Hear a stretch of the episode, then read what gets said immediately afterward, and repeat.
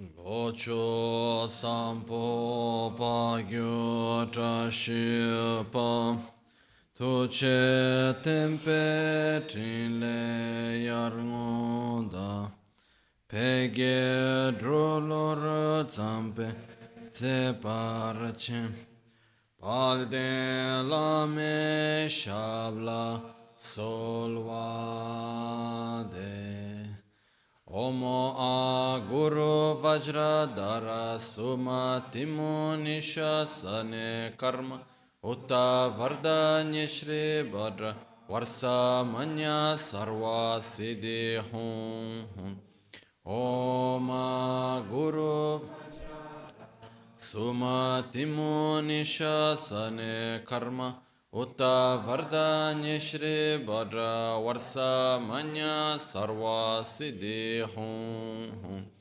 Oma guru vajrada sumatimu nishasane karma Uta varda nishri badra varsa manya sarva siddhi hum Pakyuke kudan dagi lu, pakyuke sundan dagi nga, pakyuke tudan dagi yi, ten yerme chiktu jingi lu. Makyuke kudan dagi lu, makyuke sundan dagi nga, makyuke tudan dagi yi, Ten yerme chiktu jingi alon. Oma muni amuni maha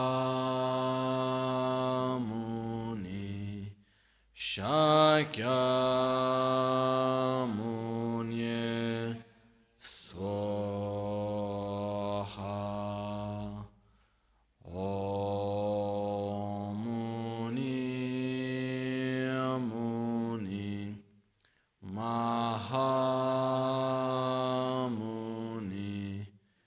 Shakya Munye Soha Om Muni Muni Maha Muni Shakya Munye Soha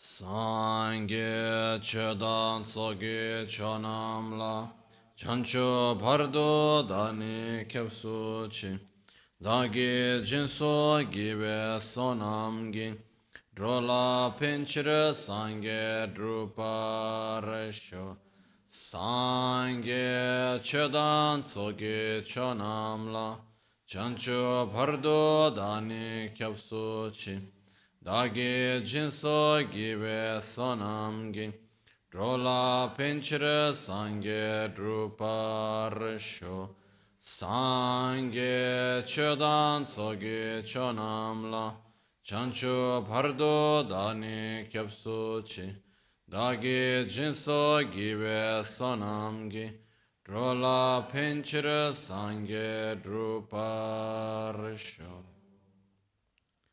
Nel Buddha, nel Dharma e nel Sangha prendo rifugio fino all'illuminazione. Con la pratica della generosità e delle altre perfezioni possa io ottenere lo stato di Buddha per il beneficio di tutti gli esseri senzienti.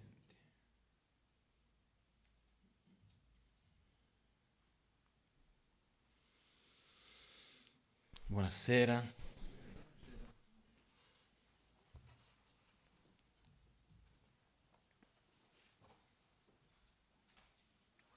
Oggi, prima di riprendere la parte più tecnica, così possiamo dire, della pratica, volevo un attimino condividere con voi una riflessione riguardo ai 5 Dhyani Buddha, più che altro riguardo noi, però con essa, con i 5 Dhyani Buddha.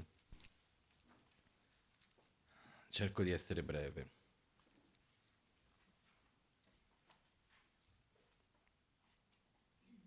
Ogni qualvolta che noi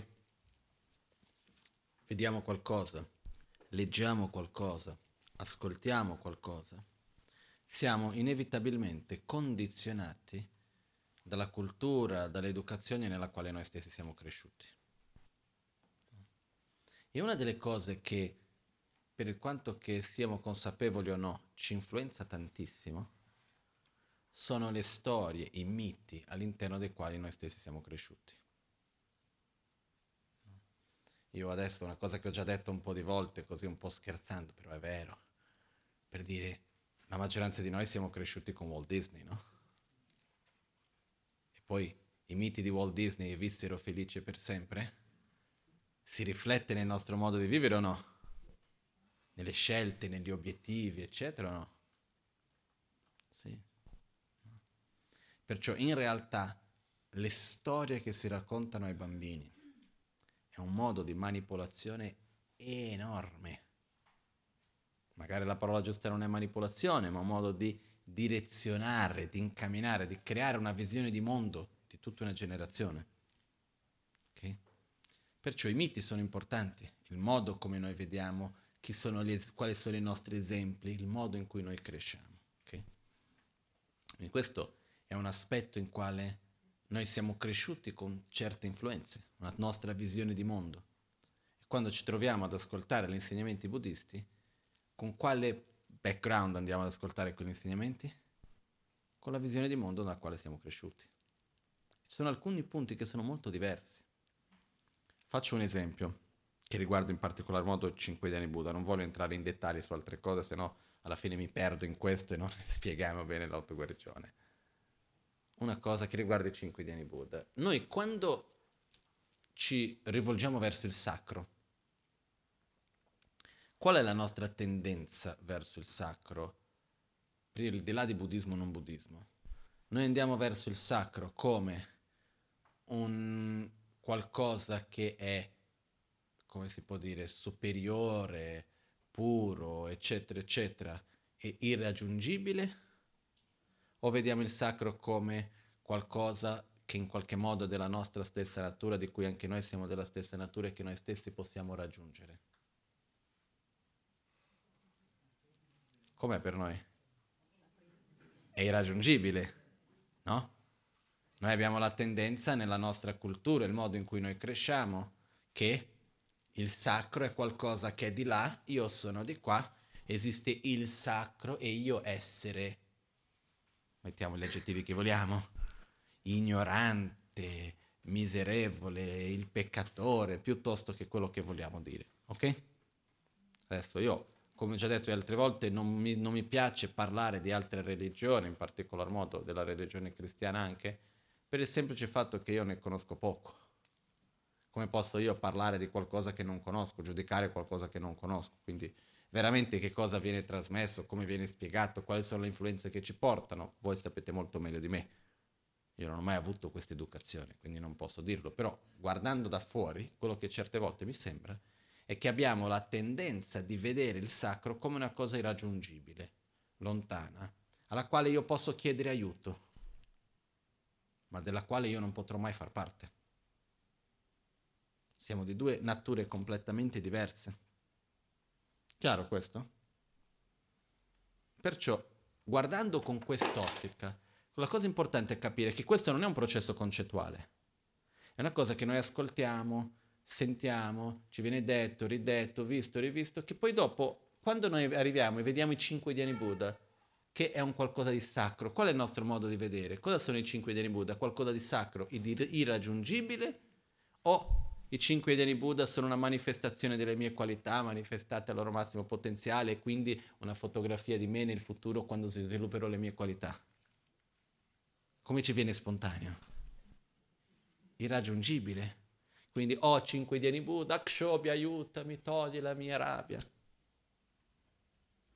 Se Akshobhya potesse guardare e dirci scusate, vorrei tanto farlo ma non lo posso.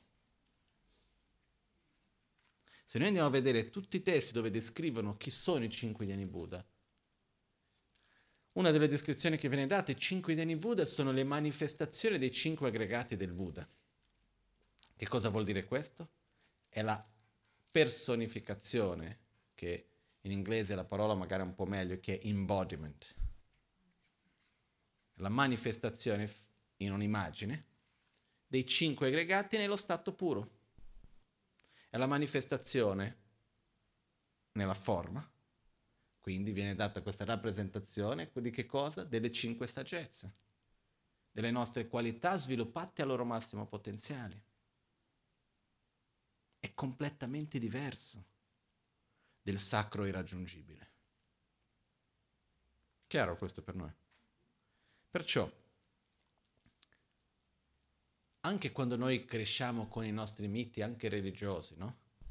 Abbiamo un'idea di qualcosa di irraggiungibile a cui possiamo chiedere, per dire anche i santi.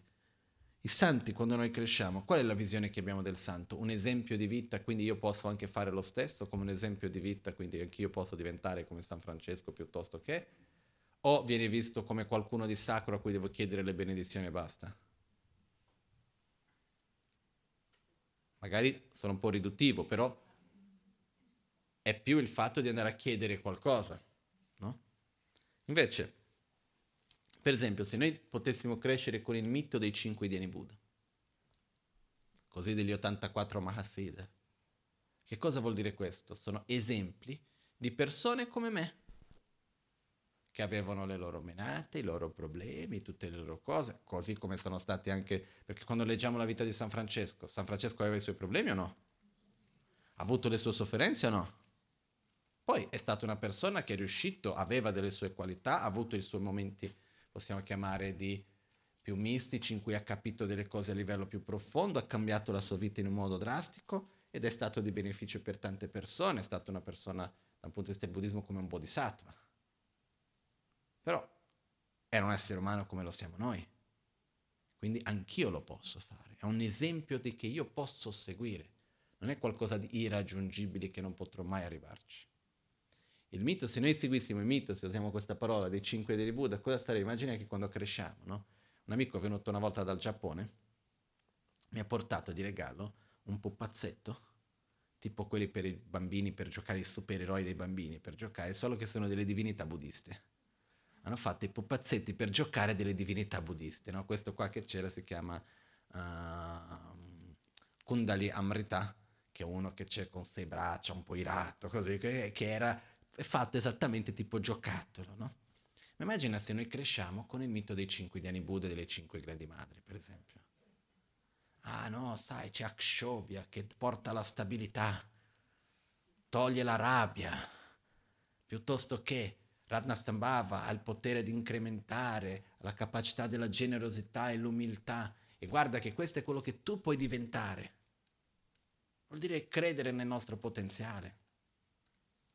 Perciò quando noi stiamo facendo l'autoguarigione e andiamo a generare, visualizzare nei nostri 5 chakra, prendo l'esempio di un chakra, parliamo del cuore, visualizzo prima il fiore di loto blu di 8 petali, cosa sto immaginando? Prendo nella stadagnina che c'è il disegnino del fiore di loto, lo vado a ritagliare, lo appiccico qui, o immagino che i miei canali sono equilibrati, che l'energia può fluire in un modo corretto. Quello. Poi sopra di questo c'è la sillaba hum, è un punto di luce che c'è la vibrazione del suono hum, ma che è l'essenza del potenziale delle mie qualità, quindi la saggezza del Dharma Dhatu, della natura ultima dei fenomeni, l'amore, la compassione, che poi si trasforma nel Vajra. Cos'è il Vajra? È il simbolo che rappresenta queste qualità che crescono. Non è un disegnino di un oggetto che immagino come se facesse un copia e incolla, che vado a ritagliare, incollare quel disegno qua. Poi immagino Buddha Akshobhya, un'altra volta prendo il disegnino, lo ritaglio, lo metto qui con la visualizzazione. Va bene, però non va tanto bene. Nel senso che cos'è che immagino quando io visualizzo Buddha Akshobhya al mio cuore? La pazienza, la stabilità, l'amore, la compassione, l'aggregato della coscienza in uno stato puro, la saggezza del Dharma Dhatu in uno stato puro, Questo è quello che vado a immaginare. Perciò una delle cose che è importante per noi nel percorso del conoscere e studiare, conoscere, praticare l'autoguarigione, dobbiamo creare familiarità e amicizie in qualche modo con i 5 Dhyani Buddha. Capire cosa sono. Quando vedo il colore giallo, cosa mi viene in mente?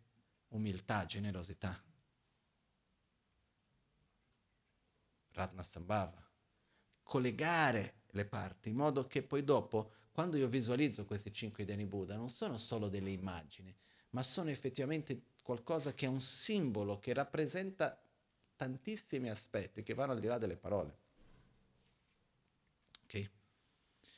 Quindi quello che io dico solo è questo punto principale. Stiamo attenti a quando noi andiamo a seguire gli insegnamenti, a vedere i 5 Dhyani Buddha, quando guardiamo le immagini dei maestri e tutte queste immagini sacre che abbiamo, quando visualizziamo i 5 Dhyani Buddha dentro di noi. Chiediamo le benedizioni? Sì, perché gli esseri sacri io credo profondamente che esistano e possono benedirci. Però quando io visualizzo Akshobhya al mio cuore o Amitabha alla mia gola e così via, cosa rappresentano? La personificazione delle mie qualità sviluppate al loro massimo potenziale. È un modo per dar forma a qualcosa che non ha una forma. Chiaro questo? Ok? È molto diverso l'approccio di dire «Oh, 5 Dhyani Buddha, aiutatevi, ti prego». Non è questo. Se fosse sarebbe più facile, no? Uno va lì, chiedi. Un'ultima cosa solo su questo punto. Un altro esempio di una cosa che noi vediamo, veniamo con un background che influenza anche il modo come ascoltiamo gli insegnamenti buddisti.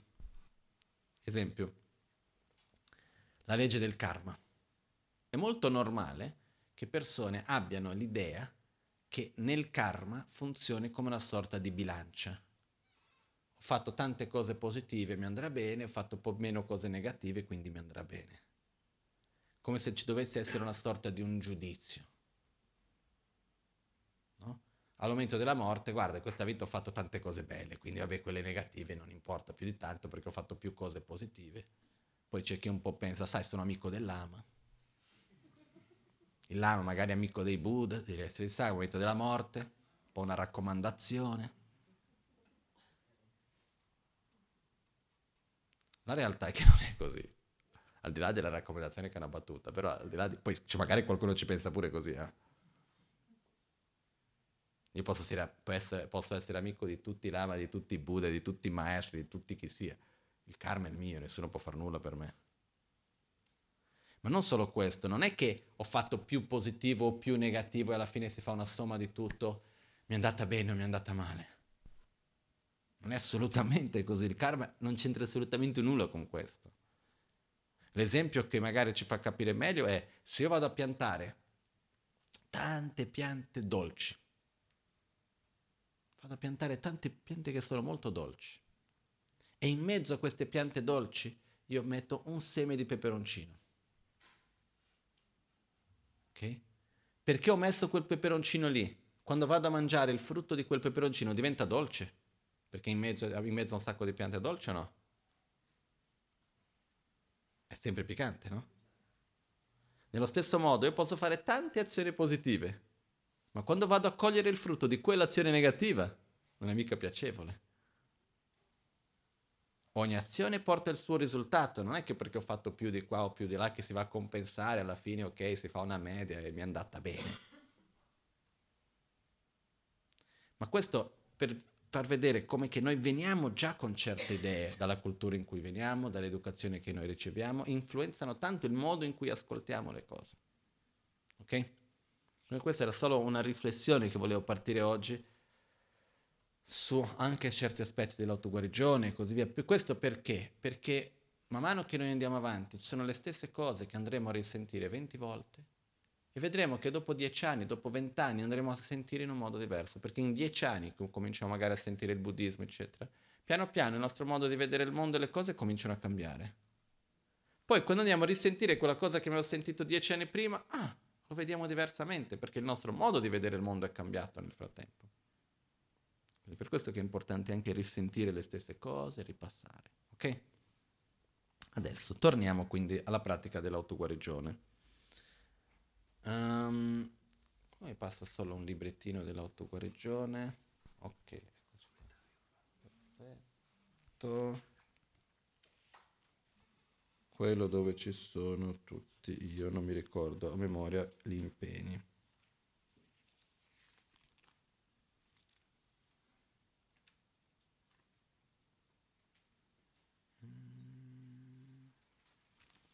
Ah, una cosa, i 5 Dhyani Buddha vengono chiamate anche le famiglie. Guarda, prendi, fate un piccolino un attimino che secondo me vado prima che vado punto sul punto preciso che devo andare, grazie. Ci sono le famiglie dei 5 Dhyani Buddha. Che cosa vuol dire questo? Per esempio, quando succede che c'è un'iniziazione di certi genere, dell'Anuttara Yoga Tantra, la tradizione anche di dire a ognuno di che quale famiglia sei. No? Che in realtà che cosa vuol dire questo? Vuol dire che uno si dice che quando si raggiungeremo l'illuminazione dovremo raggiungere nella forma di uno dei 5 Dhyani Buddha. Questo vuol dire che viene data enfasi a un aspetto piuttosto che a un altro nostro. E quello che accade è che durante l'iniziazione viene detto, per esempio io più volte, dalle prime iniziazioni che ho preso, era famiglia di Amitabha. Che cosa vuol dire famiglia di Amitabha? Hai tanto desiderio. Cos'è Amitabha? Qual è il veleno mentale? Desiderio, attaccamento, insoddisfazione. Quindi alla fine è un modo gentile per dire guarda che devi lavorare sul desiderio. Ok? Quindi anche questo, quando parliamo delle famiglie dei 5 Dhyani Buddha, dobbiamo ricordarci che i veleni mentali che sono collegati, quindi vuol dire che dobbiamo mettere un'enfasi particolare a lavorare su quel veleno mentale lì. Ok? O su quella qualità da sviluppare. Questo è un aspetto. Poi in generale tutte le divinità nel tantra eccetera si dividono tra le famiglie dei 5 Dhyani Buddha. Se prendiamo come può essere Chenrezig piuttosto che Vajrapani eccetera eccetera, fanno parte delle famiglie dei 5 Dhyani Buddha, ognuno di loro. Comunque questo è un dettaglio. E con questo solo chiudo questo dettaglio con un fatto che una volta che avremo capito bene la pratica dell'autoguarigione potremo capire tutte le altre pratiche del tantra. Faccio un esempio qualunque, guardiamo uno di questi mandala che abbiamo sulla testa, quello che c'è lì, centrale per esempio, questo che c'è qua, ma anche gli altri più o meno lo stesso. Questo è il mandala di Yamantaka, ok? Guardiamo un attimino che cosa riusciamo a riconoscere in quel mandala. I colori, che cosa ci dicono quei colori? A est chi abbiamo? Bianco. Chi ha bianco? Vairocana. Poi abbiamo a sud Ratnasambhava giallo, a ovest Amitabha, a nord Amoghasiddhi, il centro è blu Akshobhya. Vuol dire che la divinità principale è nella famiglia di Akshobhya. Poi ci sono tutti quegli altri simbolini disegnati dentro che sono le altre divinità che vengono divise per le famiglie dei 5 Dhyani Buddha a secondo di dove si trovano. Quindi se si va a riassumere il mandala di Kalachakra, in che cosa si riassume? I 5 Dhyani Buddha. Ci sono altri mandala che il colore a est è diverso. Alcuni, per esempio, il centro è bianco, l'est è blu. Questo vuol dire che la divinità principale è Vairocana. Okay, quindi questo cambia, però già con i 5 colori abbiamo già un'idea. Vediamo il mandala, già abbiamo capito un pochettino di che cosa si tratta. Se noi vediamo il colore blu in mezzo vuol dire che è la divinità principale della famiglia di Akshobhya, se vediamo il bianco vuol dire che la divinità principale è della famiglia di Vairocana e così via. Quindi già con questo, se noi riusciamo ad avere una buona conoscenza dell'autoguarigione, dei 5 Dhyani Buddha, tutte le altre pratiche che uno dopo volendo può farle, si capisce con molta più facilità. Quindi veramente la pratica dell'autoguarigione è effettivamente una chiave per aprire tutte le altre pratiche di meditazione che c'è nel tantra. Ok? Questa sarà una parentesi. Perciò adesso torniamo all'autoguarigione. Siamo arrivati quindi allo stadio di realizzazione. Abbiamo visto la parte di Buddha Amoghasiddhi. Andiamo avanti adesso abbastanza velocemente sulle altre, in quanto molto simile a quello che abbiamo già visto la lezione scorsa. Riprendo velocemente facendo la spiegazione della parte di Ratnasambhava. Come abbiamo visto nella lezione scorsa, entriamo nella parte che viene chiamata lo stadio di realizzazione. Okay? Non entriamo adesso in tanti dettagli sul significato dello stadio di realizzazione, ma in poche parole lo stadio di generazione è dove si va, uno, a simulare il processo dell'illuminazione e anche dove si va a generare il corpo puro, il mandala del corpo, le divinità, eccetera, eccetera. Lo stadio di realizzazione è dove si va a non più essere una simulazione, ma va a essere effettivamente un'esperienza effettiva. Quindi io non più vado a simulare la trasformazione della morte nel Dharmakaya, vado a sperimentarla. Non più vado a simulare l'assorbimento dei venti, vado a sperimentare l'assorbimento dei venti e così via. E questo, e vedremo un attimino con calma un pochettino dopo come avvengono queste parti. Però lo stadio di realizzazione si divide in quattro parti in questo contesto. Poi ci sono diversi modi di dividere lo stadio di realizzazione, o in 6 parti o in 4 parti. Qua lo dividiamo in 4 parti, ok? Che sono le 4 iniziazioni. Può essere diviso o nei 6 stadi o in 4 iniziazioni, ok? Se lo dividiamo in 6 stadi sarebbero, abbiamo il Nga, Lue, Ngae, Yin, che vuol dire il corpo isolato, la parola isolata, la mente isolata. Poi che cosa vuol dire ognuno di questi? Non ci mettiamo adesso a spiegarlo, che è troppo lungo. Poi c'è la chiara luce, il corpo illusorio e l'unione di chiara luce e il corpo illusorio. Ok? Questi sono i 6 stadi dello stadio di realizzazione. No, sono 6, però in realtà vengono contati come 5 perché il primo viene visto facendo parte dello stadio di generazione, quindi alla fine sono 5. Di questi 6 il primo lo togliamo, ok? Quindi alla fine abbiamo la parola isolata, la mente isolata, la chiara luce, il corpo illusorio, l'unione di chiara luce e corpo illusorio. Senza entrare nei dettagli di che cosa vuol dire questo adesso, ok? Io ho studiato una volta un testo che spiega questo, sono 500 pagine di più per spiegare questi 5 passaggi, una delle cose più difficili che ho mai letto fin d'oggi. Quindi lasciamo stare per un po'. Però se qualcuno avesse l'interesse, questo testo è anche tradotto in inglese, però vi dico, prendi una pagina, leggi 5 volte e non hai capito niente, almeno per me è stato così. Quindi ci vuole un po' di calma per arrivare a quello. Però invece l'altro modo di vedere la divisione degli insegnamenti del Tantra, lo stadio di realizzazione, scusate, è le 4 iniziazioni, un pochettino più facile da capire. Ancora un po' difficile perché ci manca la base su certe cose, però più facile. Le 4 iniziazioni, come abbiamo visto la volta precedente, giovedì scorso, no? Sono l'iniziazione del vaso, l'iniziazione segreta, l'iniziazione della saggezza e l'iniziazione della parola. Ok?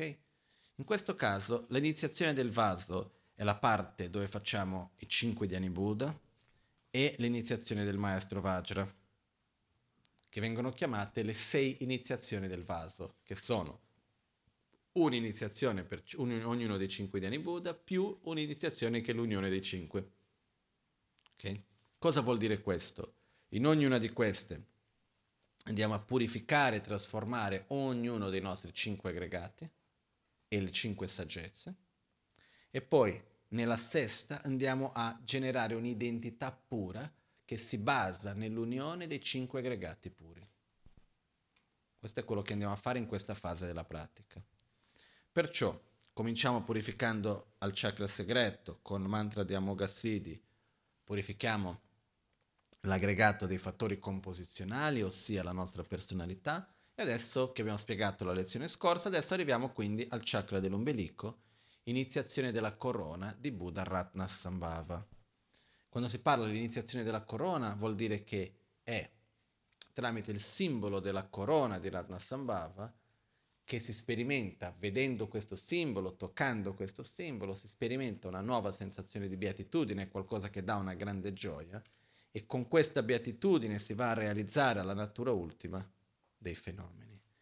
Perciò, cosa immaginiamo? Come viene fatta questo momento della pratica?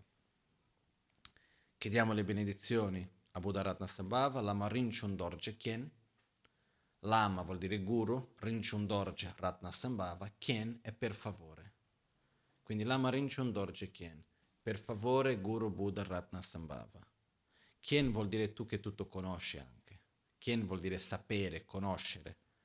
E quindi è una parola che viene usata in diversi contesti. Il tibetano è una lingua molto particolare, che a me piace tantissimo, perché la stessa parola cambia il contesto, cambia il significato completamente.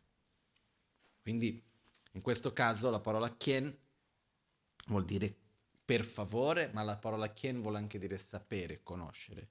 Quindi vuol dire tu che tutto conosci, per favore. Guru Buddha Ratnasambhava, tu che tutto conosci, per favore. E quindi a questo momento facciamo il mudra del Garuda. Visualizziamo che riceviamo l'iniziazione della corona di Buddha Ratnasambhava. Quindi abbiamo davanti a noi Guru Buddha, al suo cuore, ai suoi 5 chakra, sono i 5 dani Buddha, al chakra dell'ombelico c'è Buddha Ratnasambhava. A Buddha Ratnasambhava si emanano raggi di luce nettere che vengono a noi. Possiamo immaginare anche questa corona, che in alcune volte, adesso non l'ho qua esattamente la rappresentazione della corona, ma è una corona fatta di 5... come si chiama? 5 parti, 5 facce. Su ognuna di queste c'è uno dei 5 Dhyani Buddha.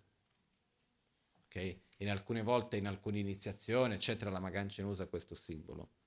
Comunque, quello che immaginiamo principalmente è che all'entrare in contatto con la corona, o anche semplicemente i raggi di luce nettere che vengono da Buddha Ratnasambhava, quando diciamo con le benedizioni di Guru Buddha Ratnasambhava, riceviamo l'iniziazione della corona. Tramite questa iniziazione andiamo a generare una sensazione di beatitudine e vacuità, quindi immaginiamo questa profonda gioia, ma non è una gioia mentale, perché questo è un punto importante di capire. Quando parliamo dell'unione di beatitudine e vacuità, noi spesso abbiamo la tendenza di immaginare la gioia un qualcosa mentale,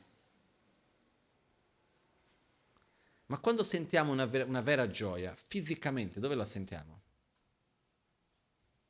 Dal petto, ma la beatitudine è ancora di più della gioia. È qualcosa che sorge dal petto, ma che si espande per tutto il corpo. È un momento di piacere, di gioia, che si espande fino ad arrivare alla punta delle dita. È qualcosa che ci riempie completamente ed è così bello che non c'è più spazio per altri pensieri. Qualcosa che ci sconvolge in qualche modo. La beatitudine in se stessa non c'è niente di molto speciale. Diventa molto speciale nel momento in cui viene usata per percepire qualcosa, perché è una sensazione che tutti possiamo sperimentare, ma che porta la nostra mente a un livello più profondo di coscienza. Se io quando sperimento questa beatitudine faccio questo e ho originalmente una mente di attaccamento, cosa succede? L'attaccamento diventa ancora più profondo. Se invece ho una mente di amore, l'amore diventa più profondo. Se ho una mente di saggezza, la saggezza diventa più profonda. Perciò si usa la beatitudine come uno strumento. Per fare che cosa? Per realizzare la saggezza, ossia la natura ultima dei fenomeni. Per percepire la natura ultima dei fenomeni, l'interdipendenza dei fenomeni, il vuoto di esistenza intrinseca. Abbiamo parlato di questo un po' di lezioni fa, no? Quindi quello che succede è che tramite la condizione dell'iniziazione della corona immaginiamo di sperimentare questa nuova sensazione di beatitudine e vacuità, quindi immaginiamo questo piacere, questa gioia che si espande per tutto il corpo, e in quello stato percepiamo la natura che ogni fenomeno è vuoto di esistenza intrinseca. Anche se le cose appaiono a me come se fossero di un'esistenza propria, in realtà non sono, sono interdipendenti. Usando un termine molto semplificativo, però un pochettino troppo, però mi aiuta, i fenomeni, noi viviamo in una realtà soggettiva o oggettiva? È soggettiva, no? Dipende come ognuno vede. Però a noi come ci appare questa realtà soggettiva? Come se fosse oggettiva o come se fosse soggettiva? Oggettiva. Quindi dov'è la corretta visione della realtà? Quando si parla della vacuità, il vuoto, che cos'è il vuoto? È il vuoto di oggettività della realtà soggettiva. il vuoto di oggettività della realtà soggettiva. Quindi dobbiamo capire che la realtà soggettiva è soggettiva. Okay? Sembra un gioco di parole, ma non è. Sembra un gioco intellettuale, ma non lo è, qualcosa di molto più profondo. Comunque, questo vuol dire l'unione di beatitudine e vacuità. Con la beatitudine realizzo la natura dei fenomeni. Perciò, tramite l'iniziazione della corona, sperimento una nuova sensazione di beatitudine, con la quale realizzo la natura ultima dei fenomeni, perciò una nuova sensazione di unione di beatitudine e vacuità, e questa sensazione di beatitudine e vacuità purifica l'arroganza, l'avarizia e tutte le malattie relazionate al chakra dell'ombelico. Perciò quello che facciamo è che chiediamo le benedizioni, riceviamo l'iniziazione della corona.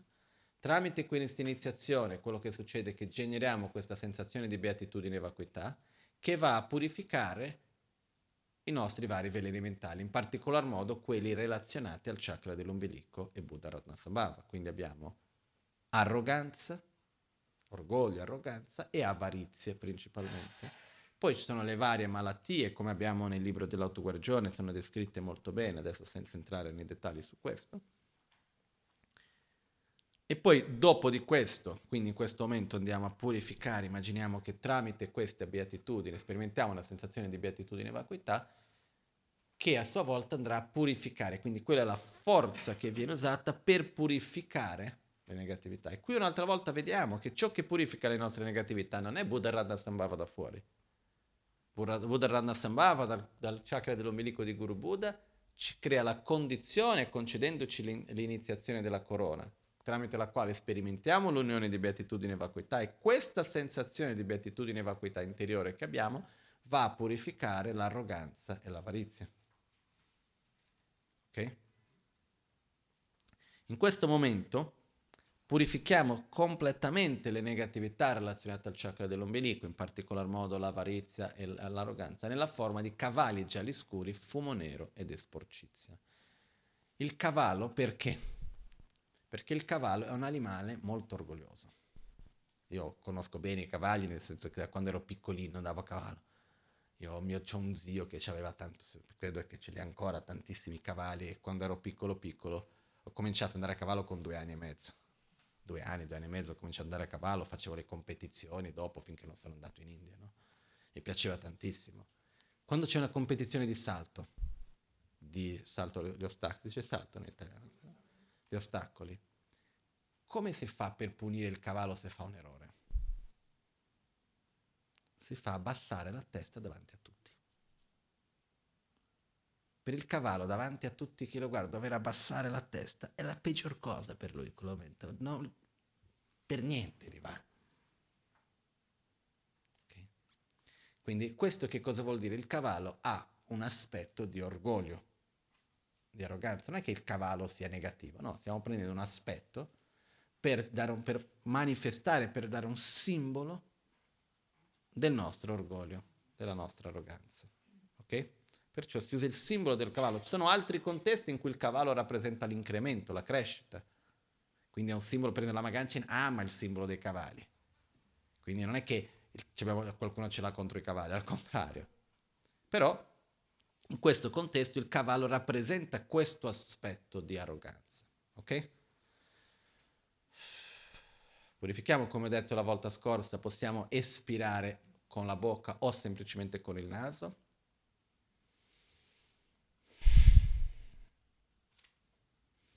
Se no con la bocca. Questo gesto che facciamo è per immaginare che effettivamente andiamo a togliere questi veleni mentali e stiamo attenti a immaginare veramente la nostra arroganza, a immaginare la nostra avarizia. E come la mia sensazione che ho, e mi piace immaginare come se quando faccio questa parte della purificazione, come se prendessi l'arroganza o prendessi l'avarizia e la tirassi fuori, però sono come delle piante con delle radici profonde che non vengono fuori subito. E uno è come se quando li tira fuori ancora sono rimasti i pezzettini della radice che devo ancora prendere ancora e piano piano tirarli fuori, come se sentissi le radici che vanno in fondo finché vengono completamente fuori e li buttiamo via. Ok? L'arroganza è uno dei veleni mentali più difficili. Basta pensare di essere troppo umile per essere già arrogante, no? L'arroganza è sentirsi superiori all'altro.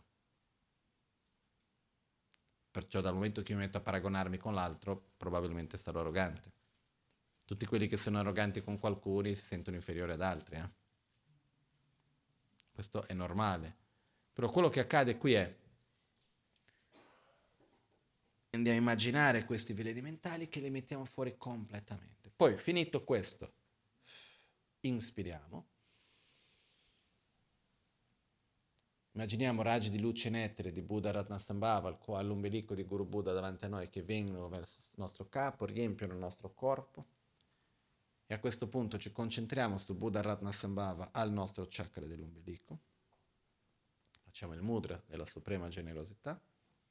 Recitiamo il mantra di Buddha Ratnasambhava, Om A Ratnasambhava Hum, 5 volte. Una cosa che si può fare per tutti i 5 dhyani Buddha, spiegato, abbiamo visto settimana scorsa, rivediamo adesso.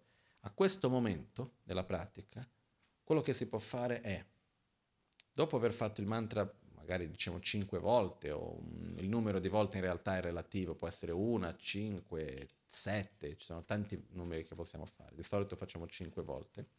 Dopo di questo io posso continuare a recitare il mantra, altri 20 volte, altri 100 volte, posso prendere il mala e continuare Om Ratnasambhava Hum, Om Ratnasambhava Hum, Om Ratnasambhava Hum, Om Ratnasambhava Hum, Om Ratnasambhava Hum, e visualizzare. La cosa più importante è quello che andiamo a immaginare a questo punto.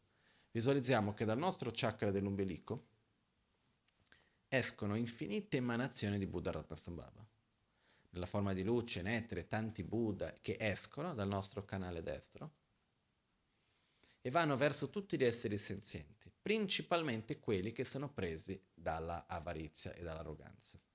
Okay? Cosa fanno le emanazioni dei Buddha? Non è che entrano negli esseri e eliminano la loro sofferenza come se fosse una magia, perché questo sarebbe incoerente con i fatti, con la realtà. Invece le varie emanazioni si manifestano ad ogni essere secondo di quello che loro hanno bisogno. Per coloro che hanno troppa fame, li porta del cibo. Poi dopo che ha portato del cibo, se hanno freddo, li dà calore. Per coloro che sono malati, li dà la guarigione. E così via, finché arriva un punto in cui gli esseri hanno il minimo necessario di quello che li serve materialmente, e a questo punto cosa gli viene agli esseri? L'insoddisfazione, perché non basta comunque, perché c'hanno tutto materialmente, eccetera, conosciamo già. A questo punto in che modo si manifesta? Con l'affetto. Gli dà amore. Successivamente come si manifesta? Portandogli gli insegnamenti, gli trasmette il Dharma, finché gli esseri riescono a sviluppare la rinuncia, l'amore verso se stessi, poi sviluppano la bodhicitta, l'amore verso gli altri, sviluppano la corretta visione della realtà, finché gli esseri raggiungono l'illuminazione, nella forma di Ratnasambhava e di Madre della Terra Lociana, e recitano insieme a noi il mantra di Ratnasambhava. Quindi questo processo che le emanazioni vanno a ogni essere, manifestandosi come quello che loro hanno bisogno, per successivamente trasmettergli il Dharma.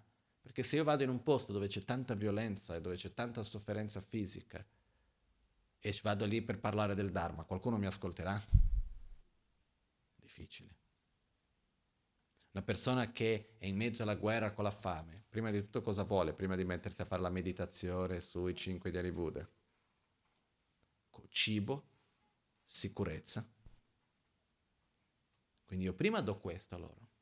Gli do il cibo, gli do la sicurezza, gli do la salute. Poi dopo di questo è abbastanza per essere felici? No. Quindi cosa gli do? Il Dharma. A questo punto loro piano piano sviluppano le loro qualità finché raggiungono l'illuminazione. Questo è il percorso. In qualunque pratica, quando facciamo le emanazioni dei Buddha che vanno a tutti gli esseri, questo è il percorso che va fatto. Non va mai immaginato che sono andate le emanazioni lì e hanno tolto la sofferenza in un attimo. Chiaro questo? Con questo stiamo simulando le azioni sacre di un Buddha. L'azione del Buddha non è quella di togliere la sofferenza degli esseri, ma è di interagire con ogni essere a secondo della loro capacità per portarli verso l'illuminazione. Quindi se per chi non è pronto per ricevere il Dharma, cosa gli va dato? Il cibo, la medicina e quello che sia. Poi quando uno è pronto, a quel punto si cerca di trasmettere il Dharma a seconda della capacità di ognuno. un po' come ha fatto, come si chiamava questo maestro?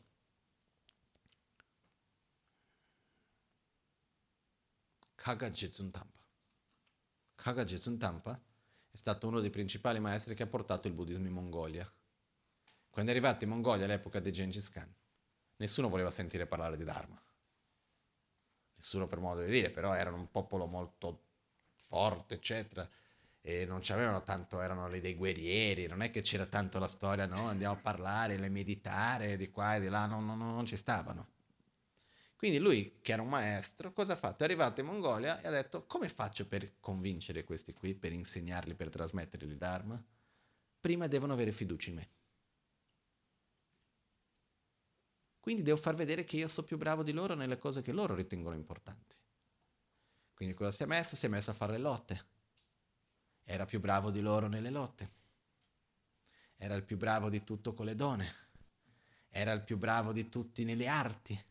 Era il più bravo di tutto nei consigli politici, era quello che andava d'accordo con tutte le varie fazioni che litigavano fra di loro, finché è arrivato un punto che questo qua era bravo in tutto. Tutti lo guardavano, hanno chiesto, che avevano bisogno di un re, e hanno chiesto a lui di fare il re, il loro capo, perché era l'unico che aveva la capacità veramente, che andava d'accordo con tutti. Erano due fazioni molto forti all'epoca. Lui ha detto, va bene, accetto di fare il vostro capo con una condizione, che dopo seguite quello che io dico. E ha detto sì. È diventato re, prima cosa che ha fatto, ha instaurato il buddismo. Ha detto, no, io sono buddista. Prima nessuno sapeva. E a questo punto ha cominciato a portare gli insegnamenti buddisti, ha cominciato a trasmettere il Dharma e così via, e da questo è riuscito a veramente a portare il buddismo in un modo molto profondo, a cambiare la vita di tantissimi, ha cambiato il modo della Mongolia di essere. Però per fare questo cosa ha dovuto fare prima? A far vedere che era brava a lottare, a far la guerra piuttosto che questo o quell'altro, che era farsi accettare, farsi rispettare. Questa è un'azione sacra. Vengono chiamati mezzi abili. Uno che magari lo conosceva prima come il monaco nel monastero, va lì facendo tutto di quello, dice, ma che sei impazzito. Invece no, ha trovato i mezzi abili per arrivare al cuore di quelle persone. Quindi quando noi immaginiamo le emanazioni dei Buddha, i Buddha arrivano alle persone, stiamo stimolando le azioni sacre di un Buddha, ossia andiamo a aiutare gli esseri come? Interagendo con loro a secondo della loro capacità. Questo è quello che dobbiamo fare. Finito questo, gli esseri raggiungono lo stato di Buddha Ratnasambhava, recitano con noi i mantra e le emanazioni ritornano, entrando dalla nostra narice a sinistra, entrano nel canale centrale e si riassorbono a Buddha Ratnasambhava. Volendo possiamo anche fare una cosa che il ciclo è costante, ci sono quelli che escono, quelli che ritornano, un po' più difficile, però si può anche fare, ok? E questo si fa anche insieme con la respirazione. Espiro, immagino tutte le emanazioni che vanno verso gli esseri, inspiro quelli che ritornano. Si può dividere la visualizzazione per i regni, ossia regni degli spiriti famelici, degli animali, degli inferni, gli esseri umani, eccetera, eccetera. Quindi questa è una cosa che si può anche fare, ok? Finito di fare questa recitazione, tutti gli esseri stanno recitando con noi,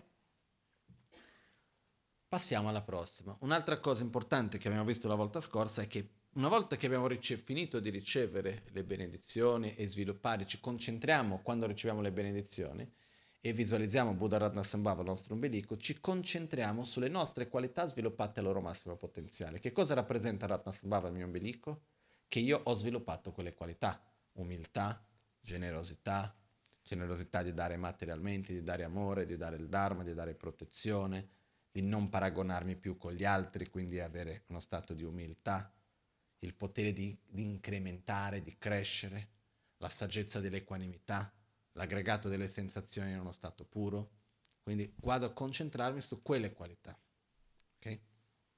Per mantenere queste qualità devo mantenere gli impegni che vengono chiamati Samaya di Buddha Ratnasambhava, che è di praticare le 4 generosità. Quindi praticare la generosità di dare materialmente, di dare amore, di dare protezione e di dare il Dharma, ok?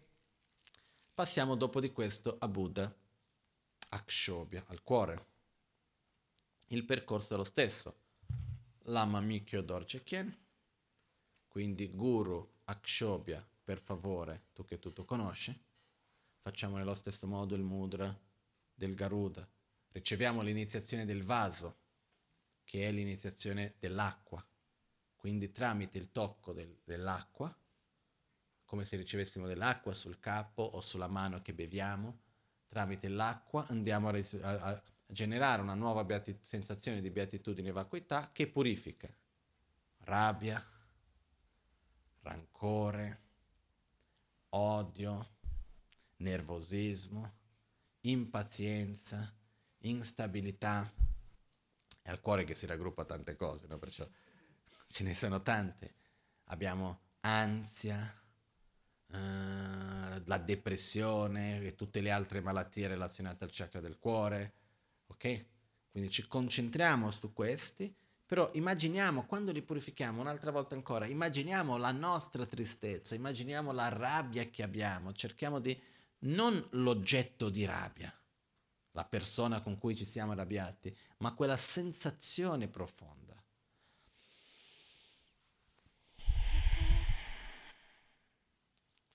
Li buttiamo fuori veramente completamente. Una cosa importante è che quando li buttiamo fuori, qualcuno certe volte dice: non mi sento molto a mio agio, che c'è qualcuno a fianco.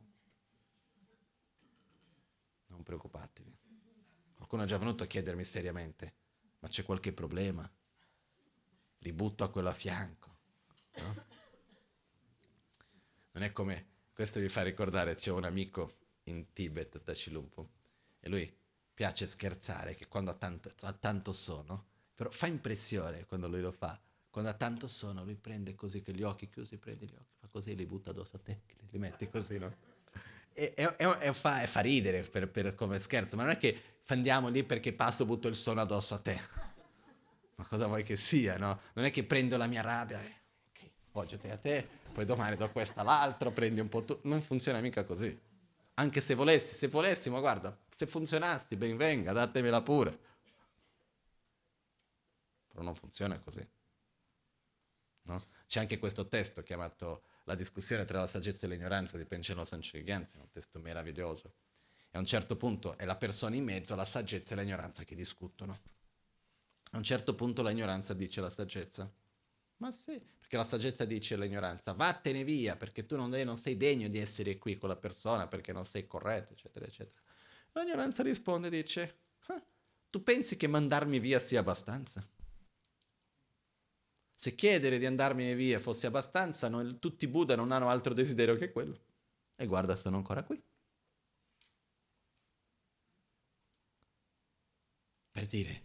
O siamo noi a generare la saggezza e eliminare l'ignoranza, perché non basta dire all'ignoranza vattene. Nello stesso modo che io non posso prendere la negatività di qualcun altro su di me, non posso buttare la mia su un altro. Le mie veleni mentali, la mia rabbia, la mia gelosia, la mia invidia, non è possibile fare questo. Se fosse possibile, perché qualcuno non l'ha fatto ancora? Perciò, immaginiamo che queste negatività si dissolvono nello spazio intorno a noi, non qualcosa che rimane lì o che va addosso a qualcuno, ok? Perciò al cuore eliminiamo queste negatività nella forma di serpenti. I serpenti sono di colore blu scuro. Si dice che il serpente è un animale che ha un sentimento di rabbia e viene dato, si dice anche originalmente che è un animale che quando si uccide un serpente e lui ti guarda in quel momento, rimane con un sentimento di odio, di rabbia verso quella persona per altre 9 vite. Rinasce con una certa rabbia, odio, una certa avversione verso quella persona, rimane quella cosa lì. Quindi comunque il serpente, anche c'è un altro discorso, il veleno del serpente è un veleno pericoloso, in un attimo può uccidere. La rabbia è molto velenosa. In un attimo può distruggere tantissimo. Non è che può, distrugge tantissimo. Okay? Quindi io purtroppo ho già visto persone bravissime, meravigliose, piene di qualità. In un istante di rabbia, quanto possono distruggere? Per dire, se io vado lì e mi comporto benissimo, tutti dicono: ma guarda com'è bravo, eccetera, eccetera. E in un istante, un certo giorno, che ne so, faccio un esempio adesso del momento su di me. Io in generale, per la mia fortuna, la rabbia non è un qualcosa che fa molto parte di me. Però tante persone dicono, ah, l'ame è bravo, di qua, di là, quel che sia. Per quanto che possa avere una buona immagine, qualcosa, se a un certo punto vengo, mi arrivate qua in gompi, mi vedete arrabbiato, a gridare con qualcuno, a trattarlo male, a dire delle cose completamente fuori senso, tutto quello che si è creato si può distruggere? Sì. Magari dopo uno cerca di ricostruire, però delle belle crepe sono venute fuori, un terremoto c'è stato. Chiaro questo? Perché per un momento di rabbia. Ma dico, ma mi sono sempre comportato bene. Ma quell'istante di rabbia può distruggere le amicizie, può distruggere la reputazione, può distruggere tante cose, per non parlare del karma. Nagarjuna, Buddha Shakyamuni, successivamente Nagarjuna nei suoi commentari, l'Amazon K e così via, descrivono il potere della rabbia dal punto di vista che distruggere le azioni positive, i meriti che noi abbiamo accumulato, è una cosa devastante. Perciò è peggio di un veleno del serpente. Qualcosa che in un attimo può distruggere moltissimo. Perciò prendiamo la rabbia come qualcosa di velenoso, qualcosa di brutto. Nella forma di questi serpenti blu scuri e buttiamo fuori. Riceviamo le benedizioni nella forma di luce e nettare blu, facciamo il mudra della stabilità. In questo momento abbiamo Buddha Kshobhya al nostro cuore, in unione, in questo momento i 5 Dei Buddha si possono visualizzare in unione con le 5 grandi madri, in questo caso è in unione con la madre dell'acqua Mamaki, che è di color bianco, perché l'elemento acqua è color bianco, e quello che accade è che in questo caso, che cosa rappresenta Kshobhya il nostro cuore? Amore, compassione, stabilità, gioia spontanea, pazienza, tutte queste qualità. Quindi immaginiamoci, concentriamo su queste qualità, l'aggregato della coscienza nello stato puro, la saggezza del Dharmadatta, ossia la nostra mente in uno stato puro. Ci concentriamo su questo. Poi abbiamo qua gli impegni, che sono i samaya di Akshobhya, sono mantenere il Vajra, mantenere la campana, mantenere il mudra e mantenere il samaya puro con il guru. Che cosa vuol dire questo? Il Vajra vuol dire il metodo, che vuol dire beatitudine, che vuol dire l'amore e compassione verso gli altri, bodhicitta. La campana vuol dire la saggezza, quindi la corretta visione della realtà. Il mudra è l'unione di metodo e saggezza. Quindi è l'unione, l'equilibrio tra l'energia maschile e femminile, tra beatitudine e vacuità, metodo e saggezza. Ok? Quindi questo è quello che rappresenta, perciò questo vuol dire non dobbiamo mai dimenticare di questi tre aspetti e poi mantenere il vincolo puro con il guru. E una volta che abbiamo creato, preso rifugio, abbiamo creato una fiducia profonda, abbiamo creato questo rapporto puro, questo non va mai abbandonato. Può succedere qualunque cosa, ma questo non va mai abbandonato. È come quando tra due persone c'è una profonda amicizia. L'amicizia è qualcosa di mentale o è qualcosa di fisico, materiale? Secondo voi? Senza aver paura di dare la risposta sbagliata. Mentale? Anche. Però, cosa succede? Quando c'è un'amicizia con qualcuno, fisicamente sentiamo qualcosa? Sì. Faccio un altro esempio, ancora che come avevo visto settimana scorsa. Quando prendo un impegno con qualcuno, abbiamo l'impegno tutti e due di non dire mai se. Quando parliamo tra di noi, mai useremo il se condizionale. Ok? Cosa succede a un certo momento se uno dei due rompe quell'impegno? Cambia qualcosa energeticamente o no? Sentiamo una differenza, è come se ci fosse un qualcosa fisicamente anche che cambia. Okay? Ogni qualvolta che noi prendiamo un impegno, che generiamo un impegno, Viene detto che viene generata una cosa che in tibetano si dice Namparicce Mayimbe Suk, che sarebbe una forma, qualcosa di materia, che però non può essere percepita dai cinque sensi. Quindi esiste qualcosa di materiale, di fisico che viene generato con l'impegno, che quando si rompe l'impegno quello si perde. Per dire, è pazzesco, ma quando si rompe un impegno, finché c'è l'impegno quello ci dà forza, riusciamo a mantenere tante cose. Quando a un certo punto non c'è più quell'impegno, è come se una magia non esistesse più. Fisicamente lo sentiamo. Ok?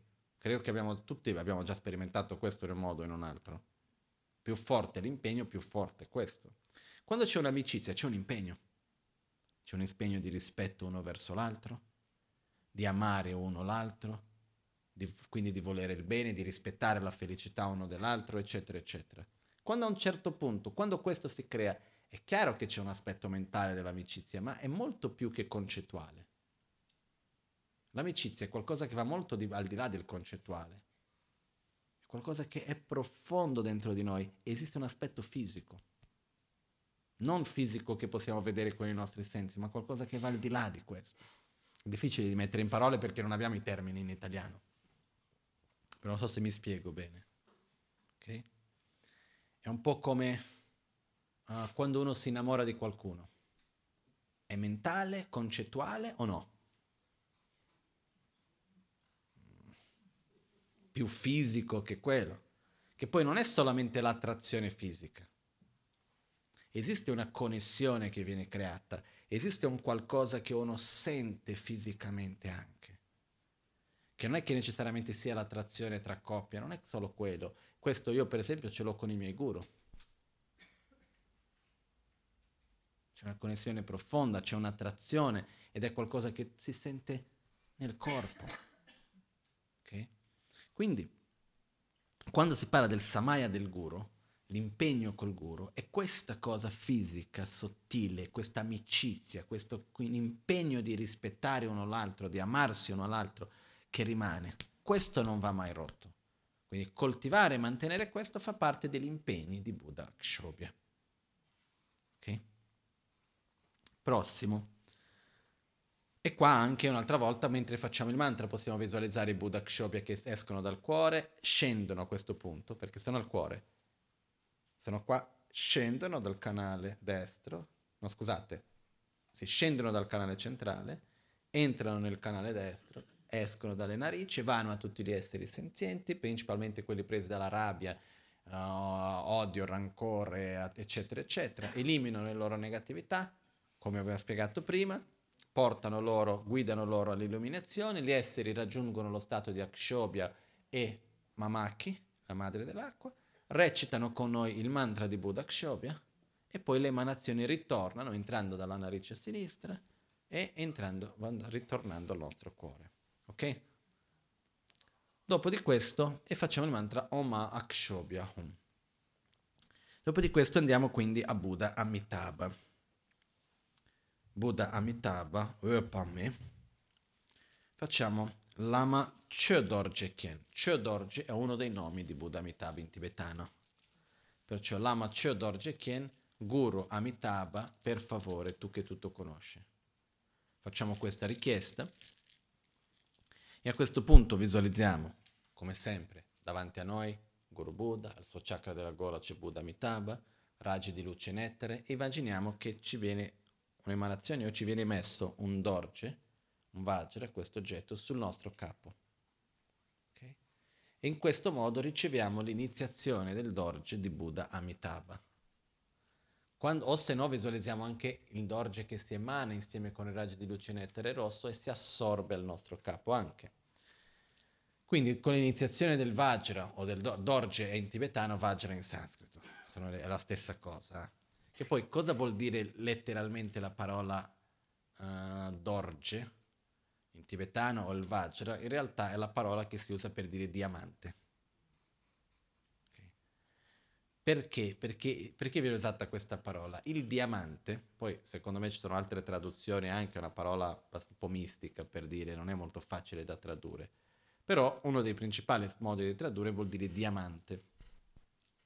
Il diamante è indivisibile, nel senso che sì, si può rompere, si può tagliare, però di tutte le altre pietre qual è la pietra più resistente? Il diamante. Allo stesso tempo ha una sua purezza, una sua luminosità in particolare.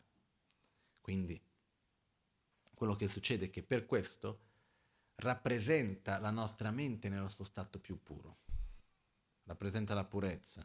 Il diamante anche rappresenta l'unione di quello che abbiamo parlato prima, l'unione di beatitudine e vacuità, inseparabile e non duale, quindi questo indivisibile rappresenta il simbolo del Dorje, che poi se vediamo è fatto di due parti, questo oggetto, perché ci sono 5 punti da una parte e 5 punti dall'altra che si uniscono in centro, che rappresentano l'energia maschile e l'energia femminile, metodo e saggezza, che sono indivisibili uno dell'altro. Ok? Questo è quello che rappresenta l'oggetto, che è questo oggetto del Vajra. Rappresenta la mente illuminata anche. Comunque riceviamo l'iniziazione del Vajra di Buddha a Amitabha. Tramite questa iniziazione sperimentiamo una nuova sensazione di beatitudine e vacuità. Quindi come sempre facciamo il mudra del Garuda, raggi di luce nettare rossi, sperimentiamo le nuove sensazioni di beatitudine e vacuità che vanno a purificare attaccamento illimitato, desiderio illimitato, insoddisfazione, mancanza di concentrazione, parola violenta, tutte le malattie relazionate al chakra della gola, li purifichiamo nella forma di galline rosse scure, fumo nero ed esporcizia. Perché le galline? Come ho detto settimana scorsa, questi simboli degli animali non è che la Magan ce li ha inventato, ma li ha presi dagli insegnamenti di un grande maestro chiamato, poi anche prima di questo, per esempio in Nepal, se ci vedi sui templi, ma anche in altri posti, spesso sotto il trono dei 5 Dhyani Buddha ci sono gli animali. Ci sono diversi modi di rappresentare. E c'era un maestro chiamato Gyawaen Sapa, e Gyawaen Sapa fu uno dei più importanti maestri effettivamente che ha vissuto in Tibet, maestro del maestro di Panchen Losang Chögyal Gyaltsen. Comunque, e lui ha scritto alcuni testi molto importanti, sono 2 volumi principalmente, e uno di questi volumi è da questi testi che la Magan ce ne ha preso questa rappresentazione degli animali, viene da questo lignaggio. Comunque, quello che accade è che la gallina, al di là del fatto che non sia un'invenzione della Magancia in questi animali, la gallina cosa fa tutto il giorno? Mangia. Non so come si dice in italiano questo. Il becca, sta a beccare tutto il giorno, no? Quindi sta sempre lì a cercare, sta sempre lì a fare questo. Poi la gallina è così presa con il suo beccare e mangiare che non vede il resto che funziona intorno a sé. È abbastanza un animale abbastanza stupido su tanti aspetti, mi dispiace dirlo così, niente contro le galline, le voglio tanto bene, però per dire, la gallina gli spegne la luce per 5 minuti, riaccendi, credi che è un nuovo giorno. Fai una striscia per terra, metti la testa della gallina così, rimane lì a guardarla tutto il giorno. Sono diverse cose che la gallina è un po' limitata. Ma perché? Perché è persa dove?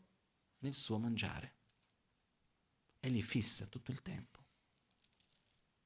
Noi siamo persi dove? Nei nostri attaccamenti, nei nostri desideri. Riusciamo a vedere quello che ci succede intorno? No. Ok? Qua ci spengono la luce, riaccendono 1000 volte, noi pensiamo che sono passati 1000 giorni, eh? Altro che le galline.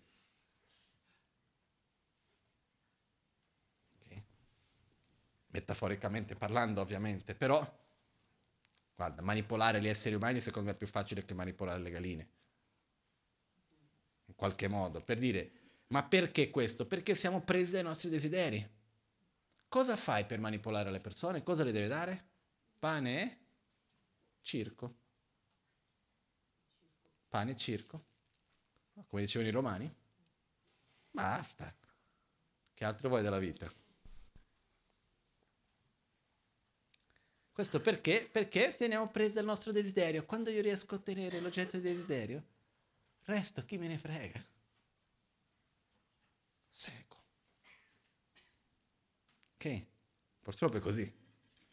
Quindi questo viene rappresentato dalla galina. Questo continuare di beccare, di andare alla ricerca del desiderio, e quando uno c'ha quello che vuole, poi uno rimane così e viene preso da quello. Perché che c'è un forte collegamento tra l'insoddisfazione, il desiderio, attaccamento illimitato e la concentrazione, mancanza di concentrazione?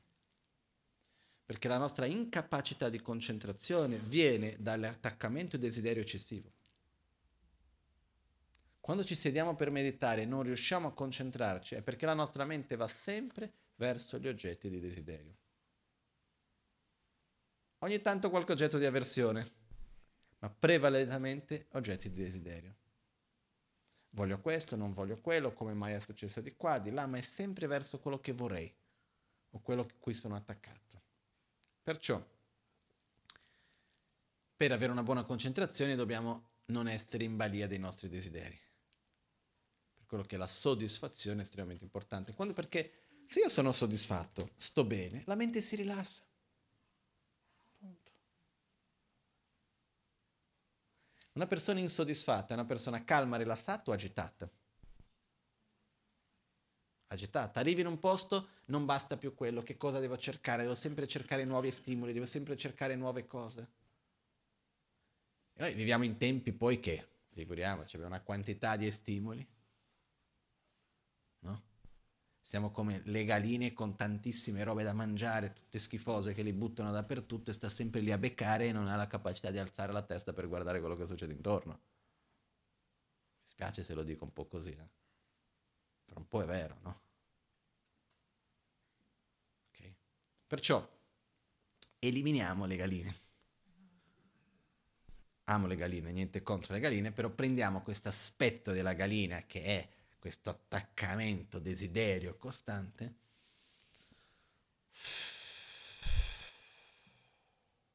purifichiamo, eliminiamo questo.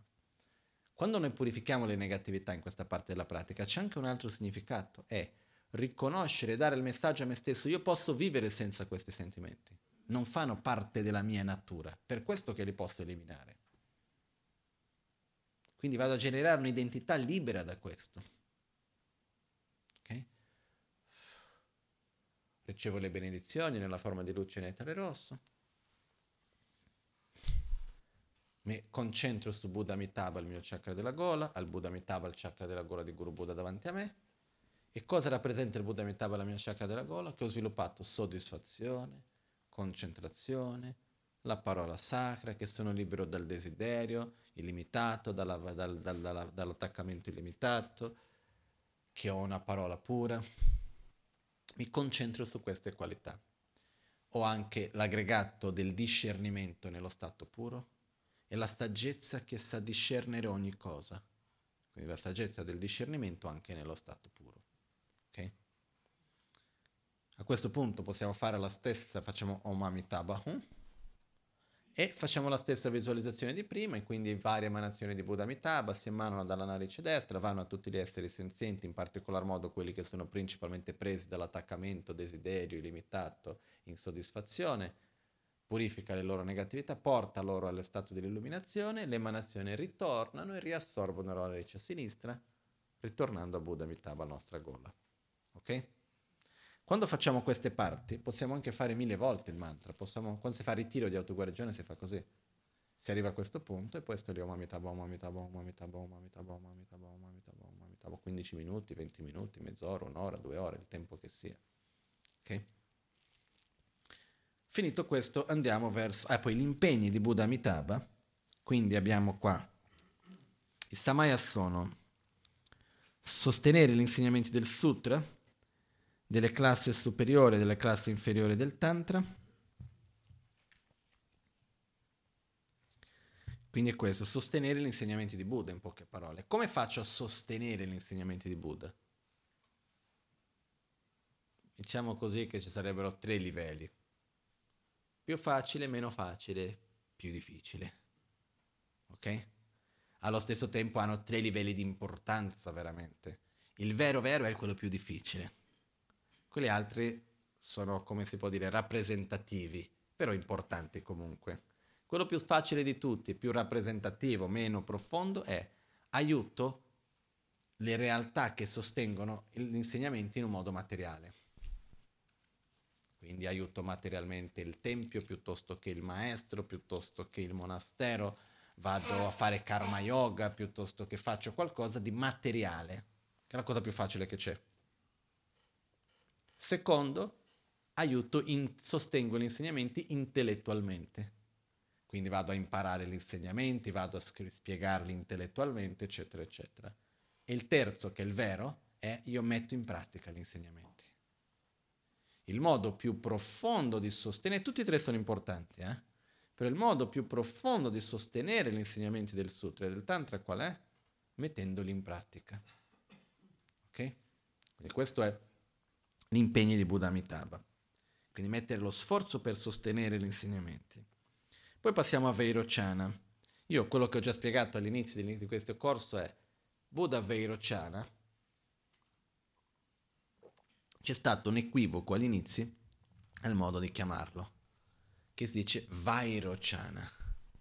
Ho già spiegato questo, mi sa, no? Comunque, se non l'ho spiegato lo dico adesso. Se l'ho già spiegato si ripete una volta. Cosa succede? In inglese, quando si scrive V-A-I, che suono fa?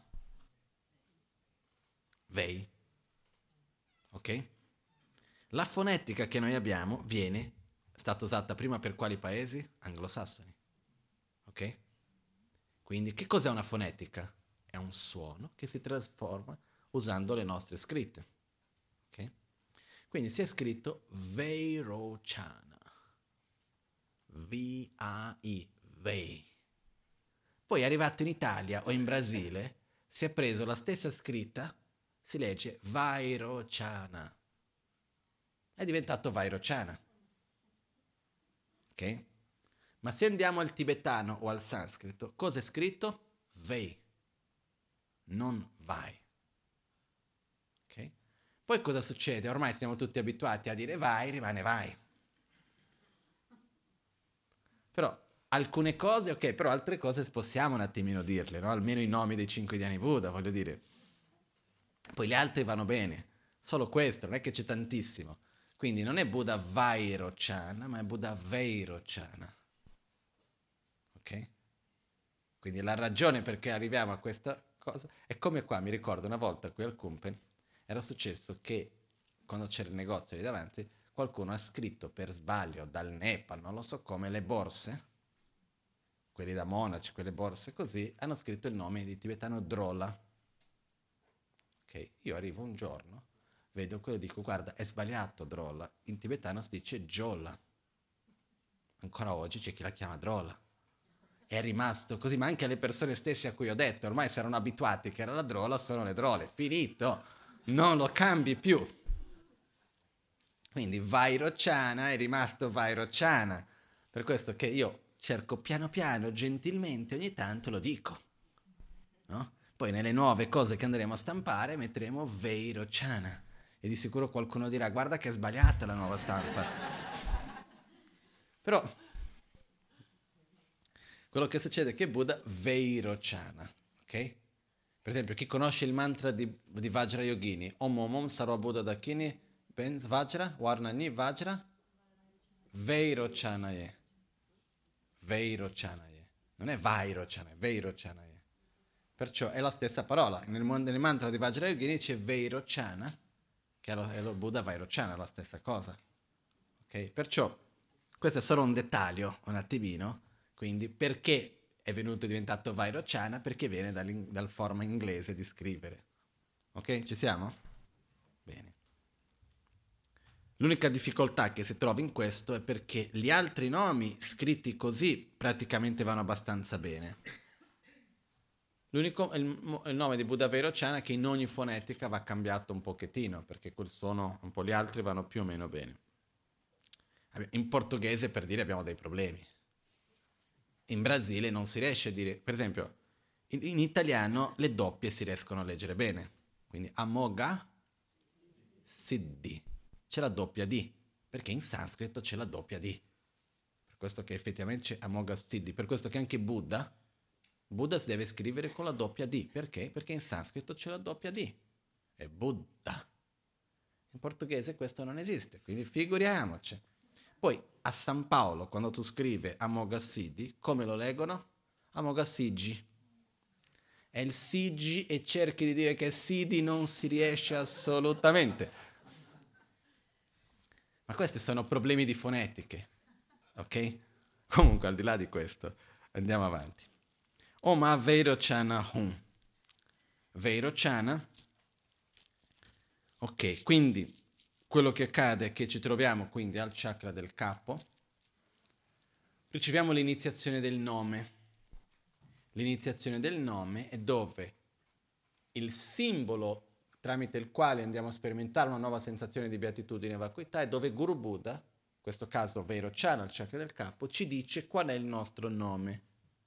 I nomi quali sono? Uno dei nomi dei 5 Dhyani Buddha, delle famiglie dei 5 Dhyani Buddha. E quindi sentendo questo nome, che puoi dire il tuo nome è Amitabha, il tuo nome è Vairochana, il tuo nome è Akshobhya, il tuo nome è Ratnasambhava, il tuo nome è Amoghasiddhi. Quindi ricevendo questo nome è come se riconoscessimo la nostra natura, ci riconoscessimo in quello, e nel momento che sentiamo che Guru Buddha ci dice il nostro nome in quel modo, quello ci fa generare una sensazione di beatitudine e vacuità che purifica la nostra ignoranza. In realtà una parola basta qui, che è ignoranza. Poi, per facilitare un po', diciamo, mancanza di spazio interiore, chiusura mentale, visione erronea della realtà, di se stessi e degli altri, è per cercare un pochettino di far più chiarezza su che cosa vuol dire ignoranza. Però effettivamente al chakra del capo si purifica, con Buddha Vairochana, la ignoranza. La purificazione dell'ignoranza viene rappresentata dall'animale che è il maiale. Perché viene rappresentato da questo maiale nero? Un'altra volta qui, nessuno ce l'ha con i maiali. Però il maiale ha molto discernimento su cosa mangiare o no? No. Più o meno quello che gli metti davanti mangia. Ok? Noi, quando vediamo il mondo intorno a noi, su quello che è giusto e quello che è sbagliato, quello che ci appare, prendiamo tutto come vero o no? Sì. Come un maiale. I fenomeni appaiono a noi come essendo di esistenza intrinseca. Noi crediamo, mangiamo quella realtà. Vedo i fiori, appaiono a me come se fossero permanenti. E io cosa faccio? Accetto quella, come se mangiasse quella apparenza, quella verità. Quindi si usa il simbolo del maiale in quanto l'animale che va in giro e mangia qualunque cosa, noi mangiamo tutto come se fosse vero, tutto quello che ci appare prendiamo così come fosse. Chiaro questo? Ok? Perciò, quando noi osserviamo la realtà, senza analizzare sembra tutto semplice e ovvio, ma se ci fermiamo per analizzare e osservare le cose sono così come ci paiono? Mai. Ma a tutti i livelli, sia a livello politico, a livello economico, a livello personale. Quando vediamo una persona, faccio un esempio, io ho dovuto imparare una cosa vivendo in Occidente, in monastero questo non ho mai avuto questa realtà davanti a me. Quando sono venuto in Italia, Brasile, Italia, ho dovuto imparare questa cosa. Io sono cresciuto in monastero che quando uno parla è perché vuole dire qualcosa. Qui non è così.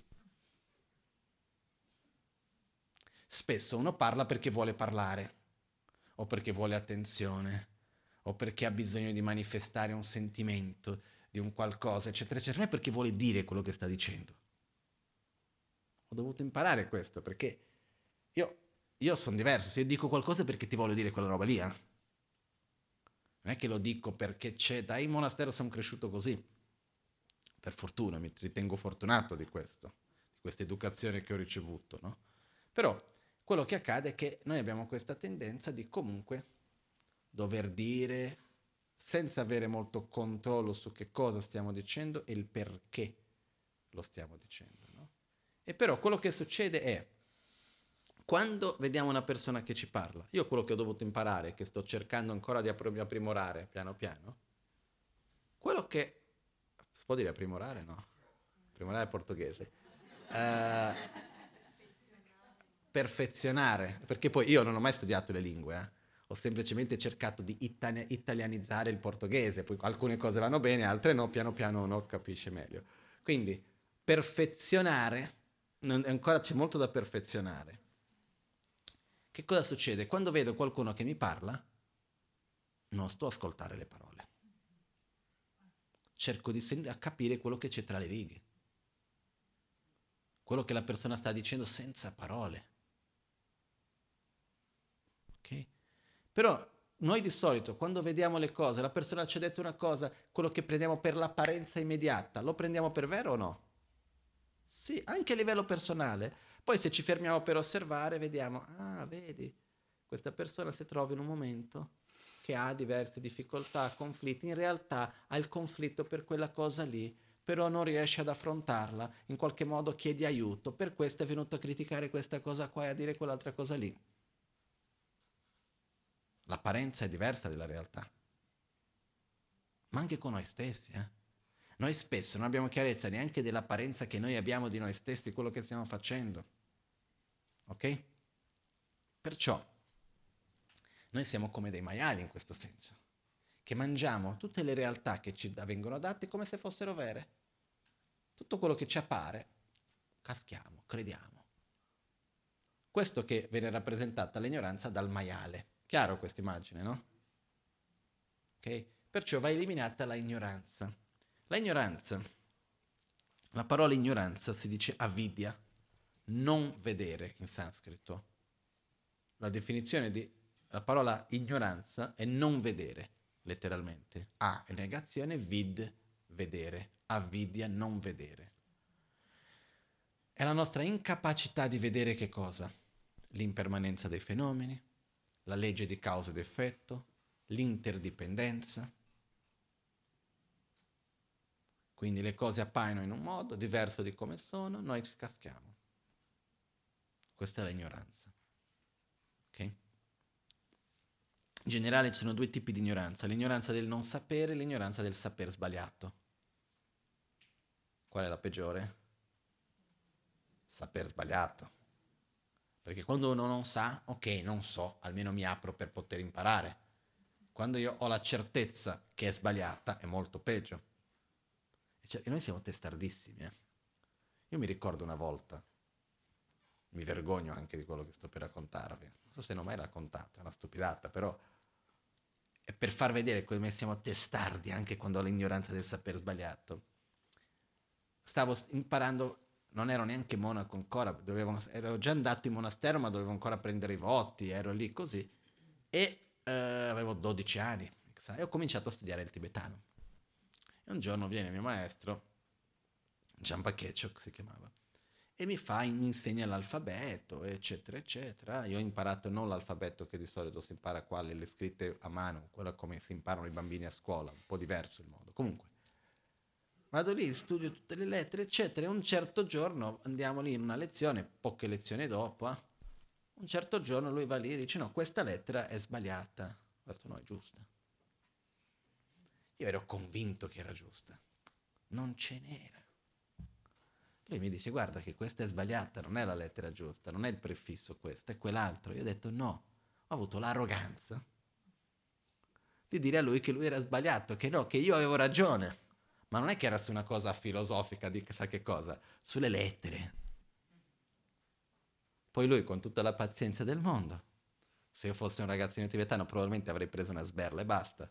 Invece ho tutta la pazienza del mondo, mi è andato lì, abbiamo preso l'altro libro, mi ha fatto vedere e io sono rimasto lì. Hai ragione, no? Ma quando noi siamo certi di qualcosa per il quanto possa essere sbagliato, siamo duri, eh? Certe volte ci viene anche provato davanti e comunque non accettiamo. No, c'è qualcosa di sbagliato in quel libro lì. Perché? Perché l'ho detto io. Adesso una lettera è una cosa, un esempio banale, ma ci sono altre cose su cui siamo testardi. Perciò l'ignoranza di saper sbagliato è la peggiore.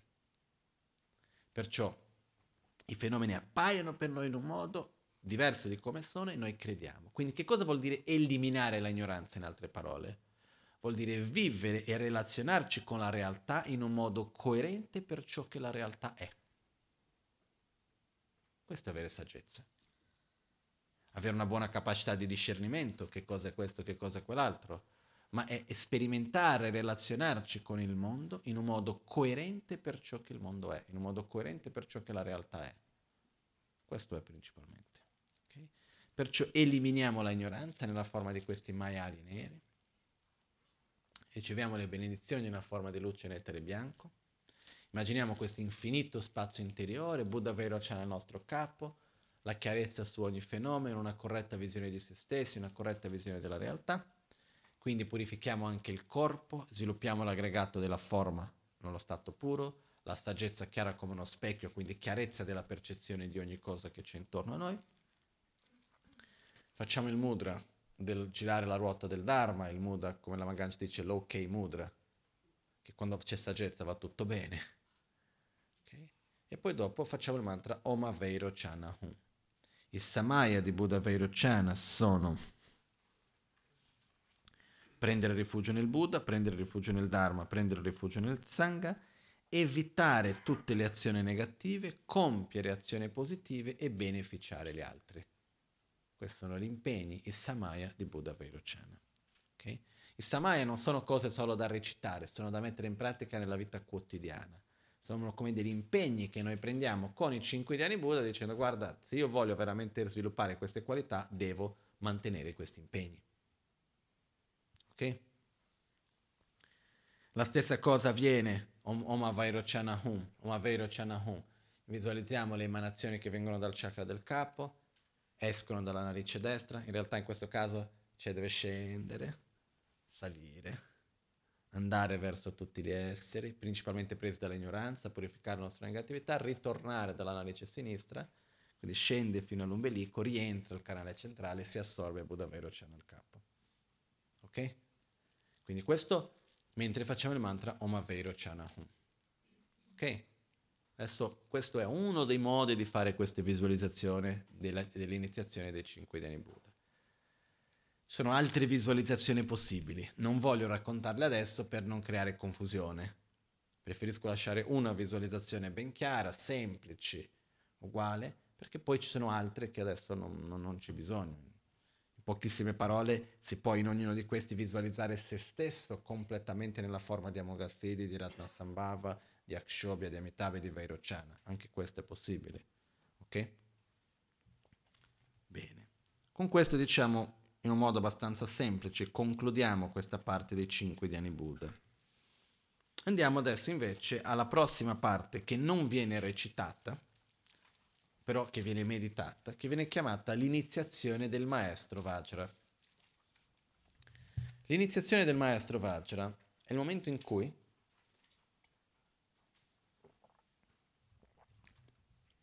viene chiamata anche tradizionalmente nei testi più classici viene diviso che l'iniziazione del vaso viene divisa tra le 5 iniziazioni del discepolo Vajra e un'iniziazione del maestro Vajra. Quindi abbiamo le iniziazioni del discepolo Vajra che sono le 5 iniziazioni dei 5 Dhyani Buddha. Quindi abbiamo l'iniziazione della campana di Amoghasiddhi, della corona di Ratnasambhava, dell'acqua o del vaso di Akshobhya, del Vajra di Amitabha, del nome di Aveirochana. Poi queste sono le 5 iniziazioni del discepolo Vajra, vengono chiamate così. Poi c'è l'iniziazione del maestro Vajra, che è l'unione dei 5 Dhyani Buddha. Una cosa che ho detto settimana scorsa, però ripeto un'altra volta, queste 6 iniziazioni vengono chiamate l'iniziazione del vaso, perché una delle visualizzazioni che si può fare è che quando si parla, io ho fatto l'esempio del nettare che viene da un'unione dei 5 Dhyani Buddha per semplificare anche, è uno dei modi che si può fare, se no si visualizzano le divinità come le 5 grandi madri, che vengono con dei vasi di nettare e che versano del nettare sul nostro capo che purifica le nostre negatività. E queste iniziazioni originalmente avvenivano anche dal punto di vista di cerimonie, eccetera, fatte con l'acqua. Quindi è questo simbolo di purificazione che c'è dell'acqua anche. Oggi come oggi, se di solito quando ci sono iniziazioni si prende il vaso, si lancia un pochettino di acqua così, però originalmente, parliamo di 1000-2000 anni fa, si andava lì, si metteva tanta acqua sulla testa della persona, uno si andava emerge, si dice, no? Sommergersi nell'acqua, eccetera. Quindi esisteva tutta questa parte di cerimonia anche con l'acqua vera e propria. Quindi questo è un aspetto importante. Quindi vengono chiamate le sei iniziazioni del vaso, perché avvengono tramite l'acqua. Okay? E questo è molto simile come in altre tradizioni anche, credo anche nella tradizione cristiana. Originalmente l'iniziazione, quindi il battesimo, avviene tramite l'acqua. No? Quindi ci sono tante radici che sono simili adesso.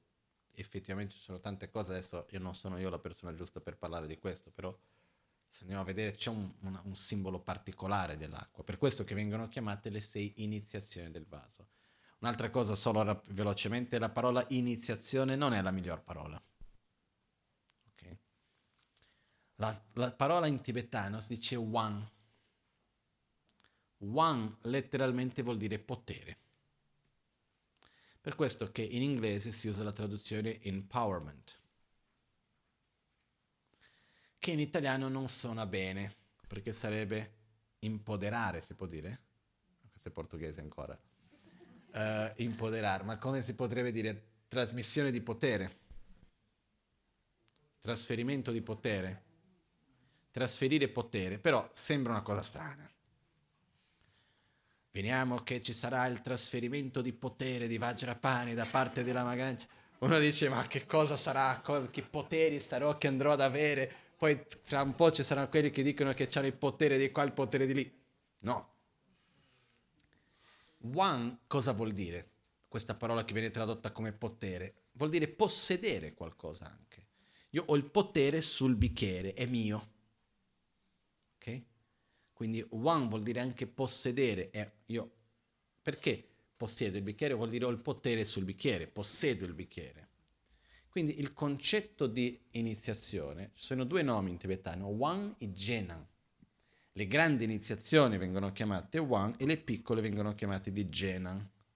Ma il significato è simile.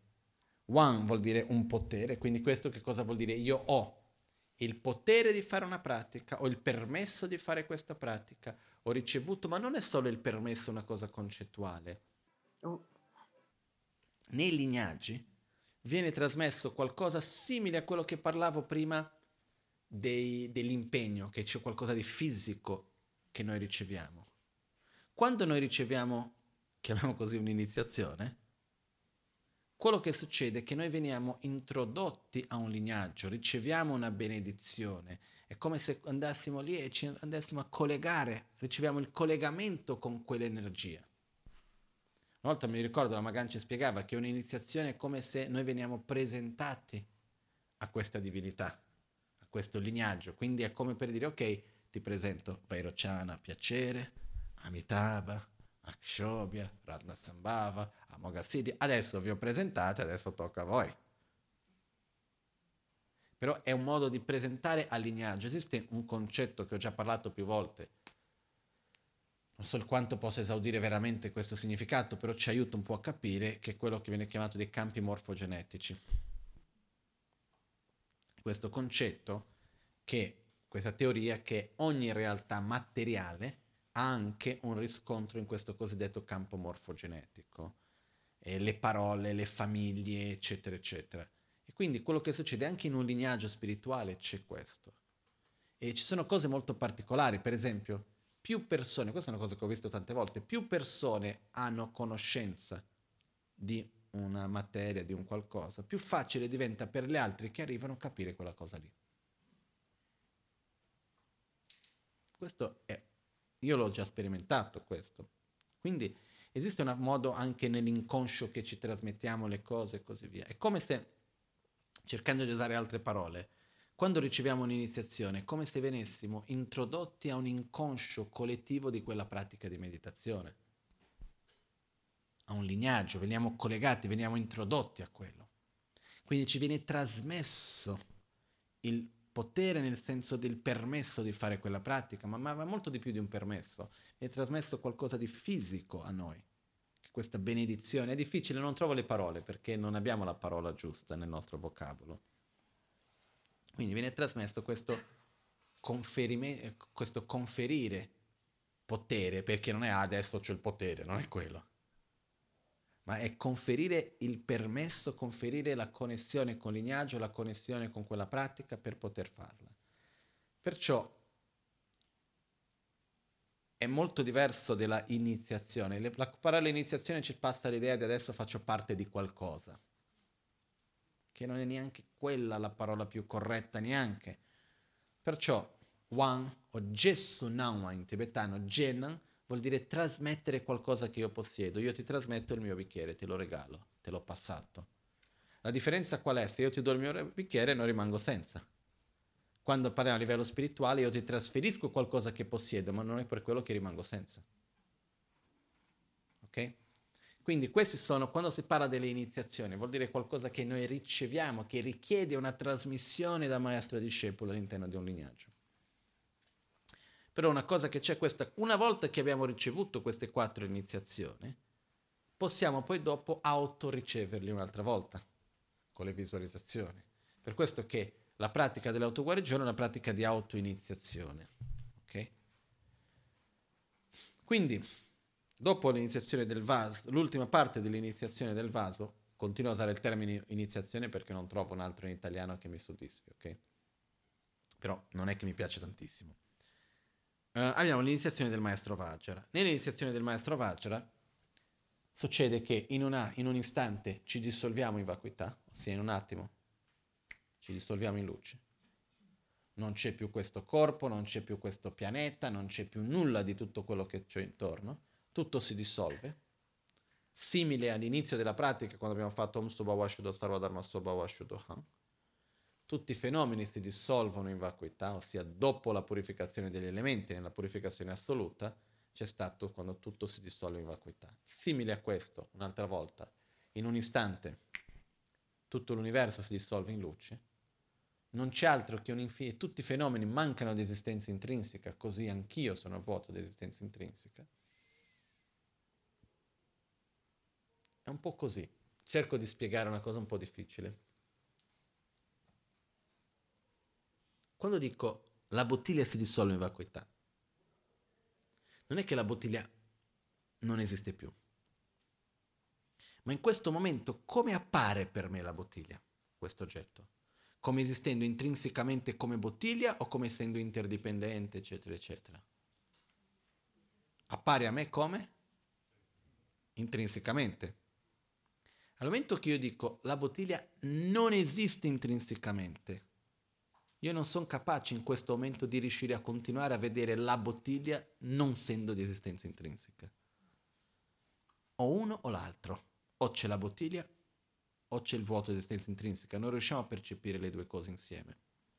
Quindi quello che succede quando io dico si scioglie in vacuità è come se a un certo punto io capisse che l'oggetto appare per me avendo un'esistenza propria, ma non è così. E a quel punto è come se il mio modo di vedere il mondo si scioglie completamente. È come se a un certo punto capisco che quello che mi appare è un'illusione. Non è che la realtà non esista, ma io non riesco a percepirla al di là del modo come appare a me. E quindi tutto si dissolve in luce. Questo è il modo come noi andiamo a percepire, ma questo dissolversi in luce non vuol dire che tutto effettivamente si dissolve, ma io non riesco più a vedere ogni cosa, perché io in questo momento, dalla mia ignoranza, eccetera, eccetera, vedo le cose nel contesto dell'esistenza intrinseca, non riesco a vederlo diversamente, io non riesco allo stesso momento di vedere questo come bottiglie e come tante altre cose. Non abbiamo questa capacità. Non so se sono chiaro. Io non riesco allo stesso tempo di prendere questo oggetto e vederlo come collana, come malla, come arma per picchiare, come, che ne so io, mille altre cose, come una cosa per appoggiare le pentole calde a tavola. Non riesco. Per me è il mala, il mio oggetto sacro. Faccio le mie preghiere con questo. Non toccatemelo. È il mio oggetto sacro. Sì, posso dire, uno può vederlo come collana, dico vabbè, guarda quello, lo vedi come collana, va bene, accetto. Però per me cos'è? Mio mala. In questo momento, anche se io intellettualmente so che è vuoto di esistenze intrinseche, quindi può essere percepito in mille modi, eccetera, eccetera, com'è che lo vivo? essendo il mio mala. Perché il mio mala? Perché il mio mala, ma non mettermelo anche in discussione. Ok? Questo è come noi viviamo le cose. Al momento che io tolgo questo modo di viverle, non riesco a vederli ancora. Tutto si scioglie. Qual è la qualità di un Buddha? La capacità di avere sia l'apparenza dei fenomeni che il vuoto di esistenza intrinseca allo stesso tempo. Questa è la mente di un Buddha.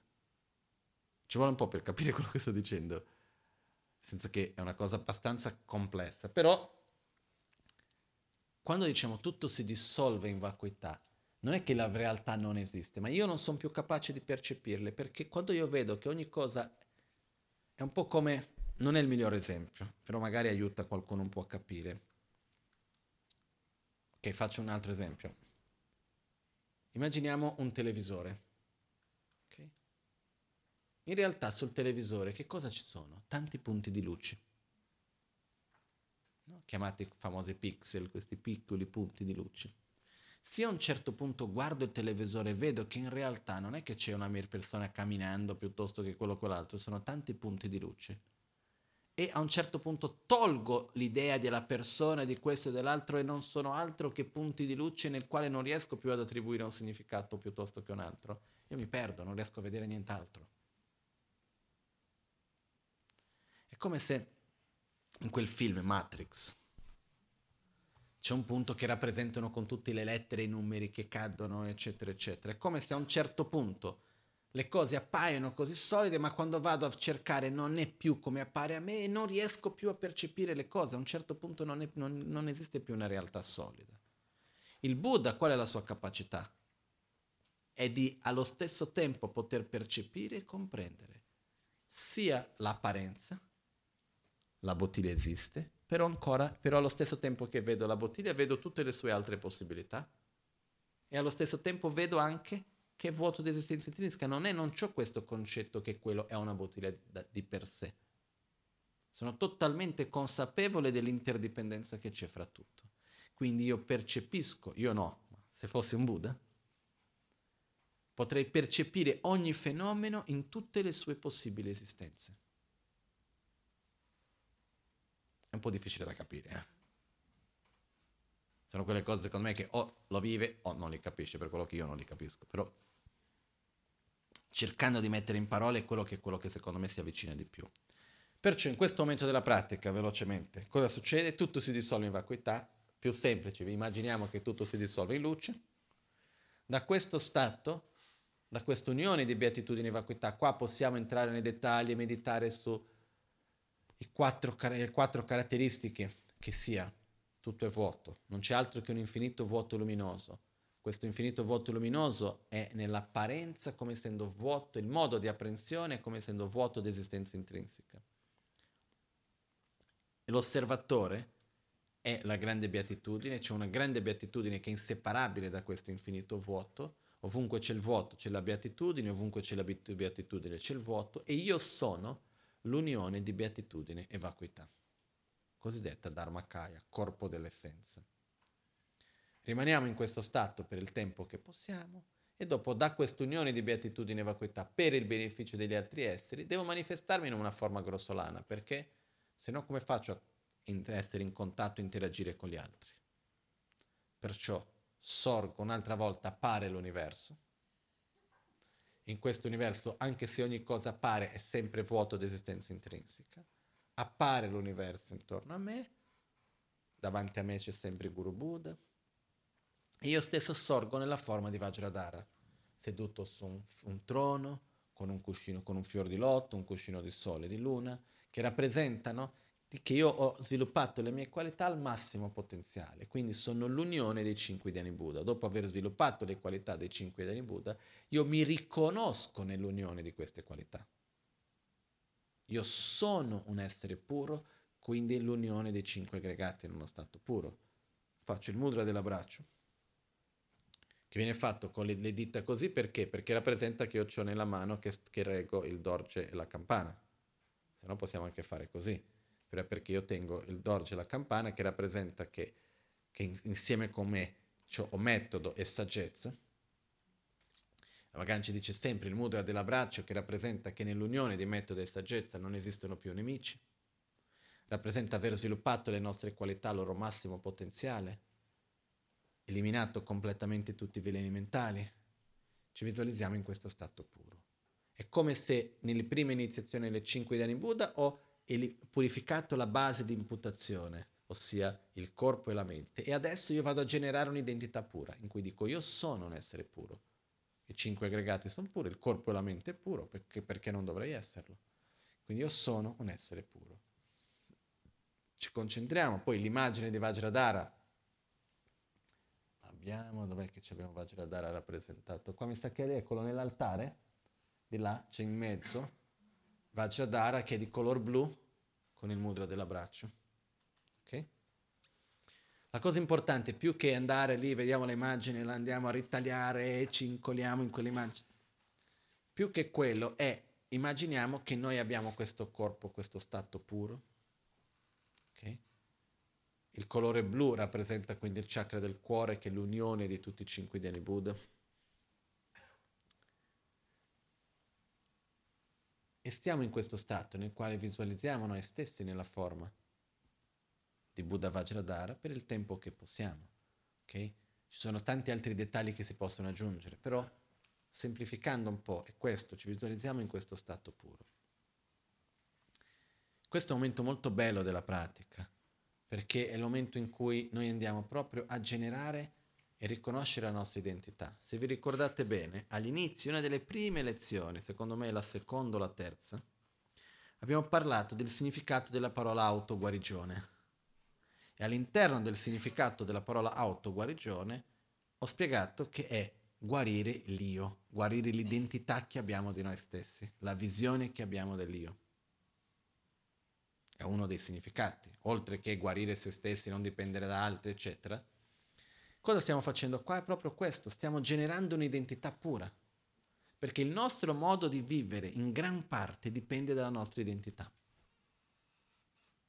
Finché io avrò un'identità che sono un essere codardo, pauroso, che sono invidioso, geloso, perché ho i miei traumi, perché questo, perché quell'altro, perché quella volta quello mi ha detto, quindi io sono così, perché c'è questo, perché c'è... Finché io sarò così, così sarò. È un po' come questo, immagina che uno a un certo punto crede di essere intrappolato a Milano. È un prigioniero della città di Milano, non può uscire. Se esco da Milano mi succederà chissà che cosa, mi esplode la testa, che ne so io, no? Veramente gli esseri umani hanno una creatività non indifferente.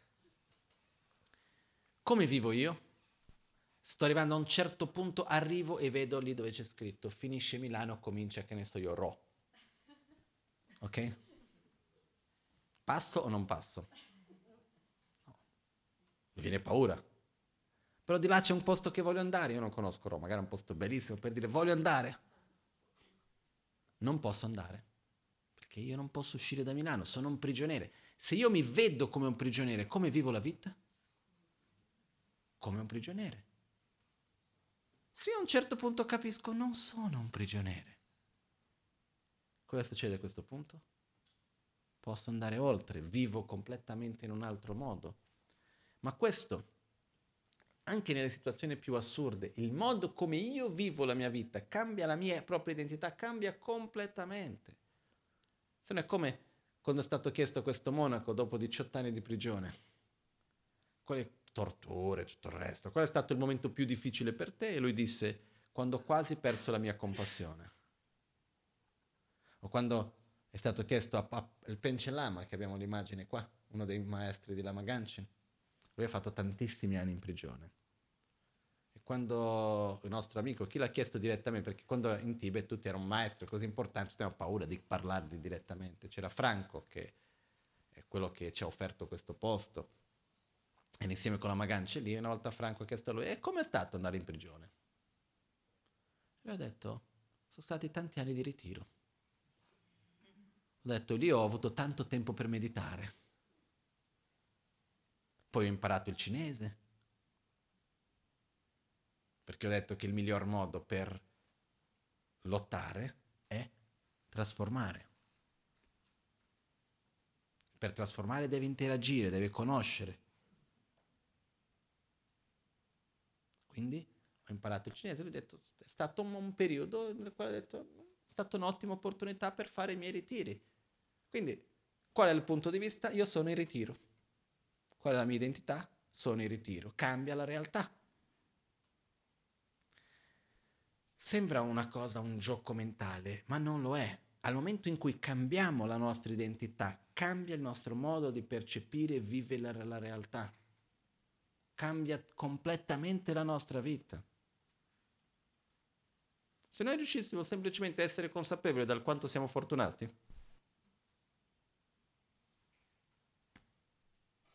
per esempio, conosco delle persone che hanno vissuto situazioni veramente estreme dal punto di vista umano, visto con i propri occhi, che mai e mai si lamentano di qualcosa.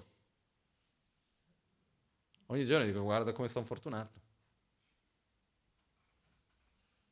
Ma il fatto di essere consapevole, se io ho un'identità di un certo genere, io divento quello. Quindi uno dei percorsi nell'autoguarigione qual è? A sviluppare un'identità che è basata in che cosa?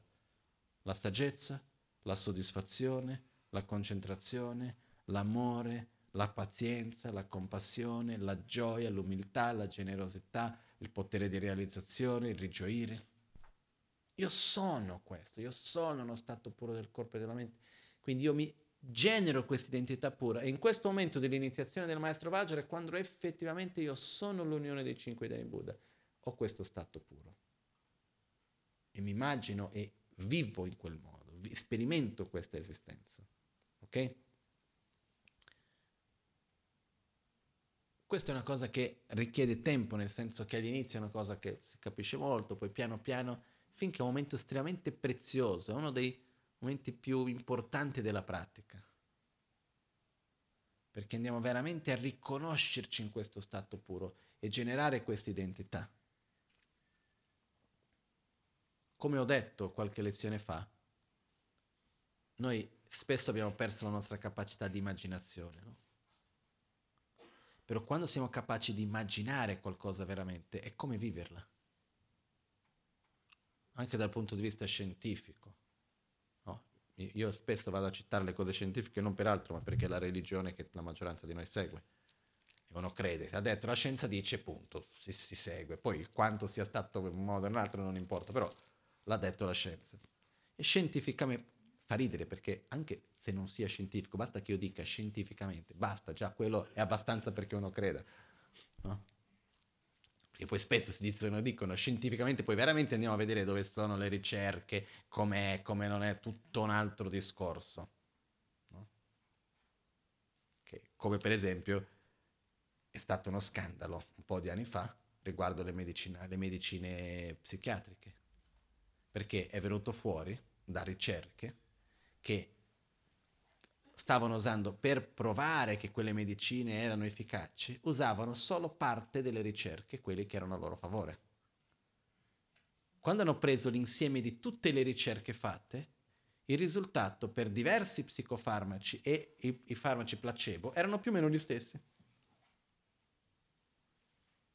Quindi, scientificamente provato, dipende che cosa si intende, da come, da dove, eccetera. Comunque, sono state fatte ricerche scientifiche nella quale dicono che per il nostro cervello immaginare qualcosa, visualizzarla e sperimentarla direttamente, fisicamente, non c'è quasi differenza. Okay? Perciò se io immagino, ma non solo così, ma profondamente, io sperimento, io vivo come nella mia immaginazione di essere un Buddha. Ho trasformato i miei 5 chakra, ho trasformato i 5 aggregati, ho sviluppato le 5 saggezze, ho sviluppato le qualità, ho eliminato tutti quegli animali con tutte quelle negatività. A questo punto sono un essere di luce, sono un essere di saggezza, pieno di amore, di compassione, di saggezza. E io lo vivo in questa immaginazione. Qual è il messaggio che sto dando a me stesso? Io ho questo potenziale e vado a riconoscermi in queste qualità. È un processo di guarigione molto potente. Va fatto, ovviamente. Okay? E questo è uno dei punti della pratica dell'autoguarigione importante. ok? E finito questo va a creare anche un bivio,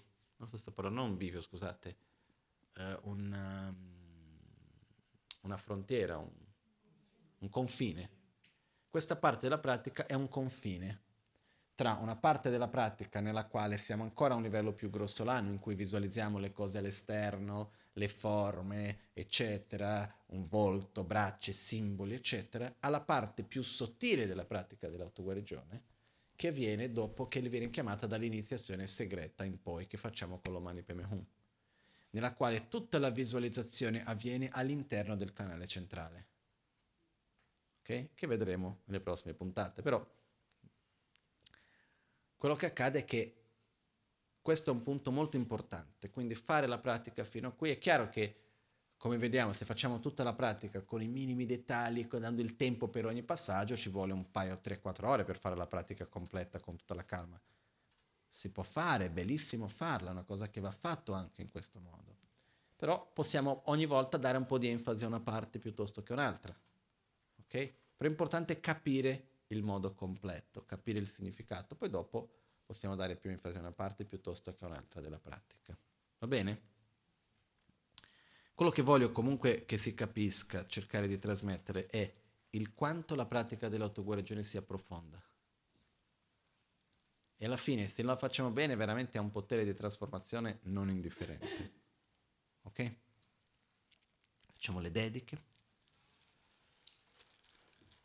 Jetsun lame kutse rabden chin namkar trile cholchur gepada losan tempe drume sasumgi drove munsel tatu negyurchi ni modele tsendele Ni me kuyan delekshin Ni tsentak tu delekpe Koncho som ki jingilo Koncho som ki modrupzol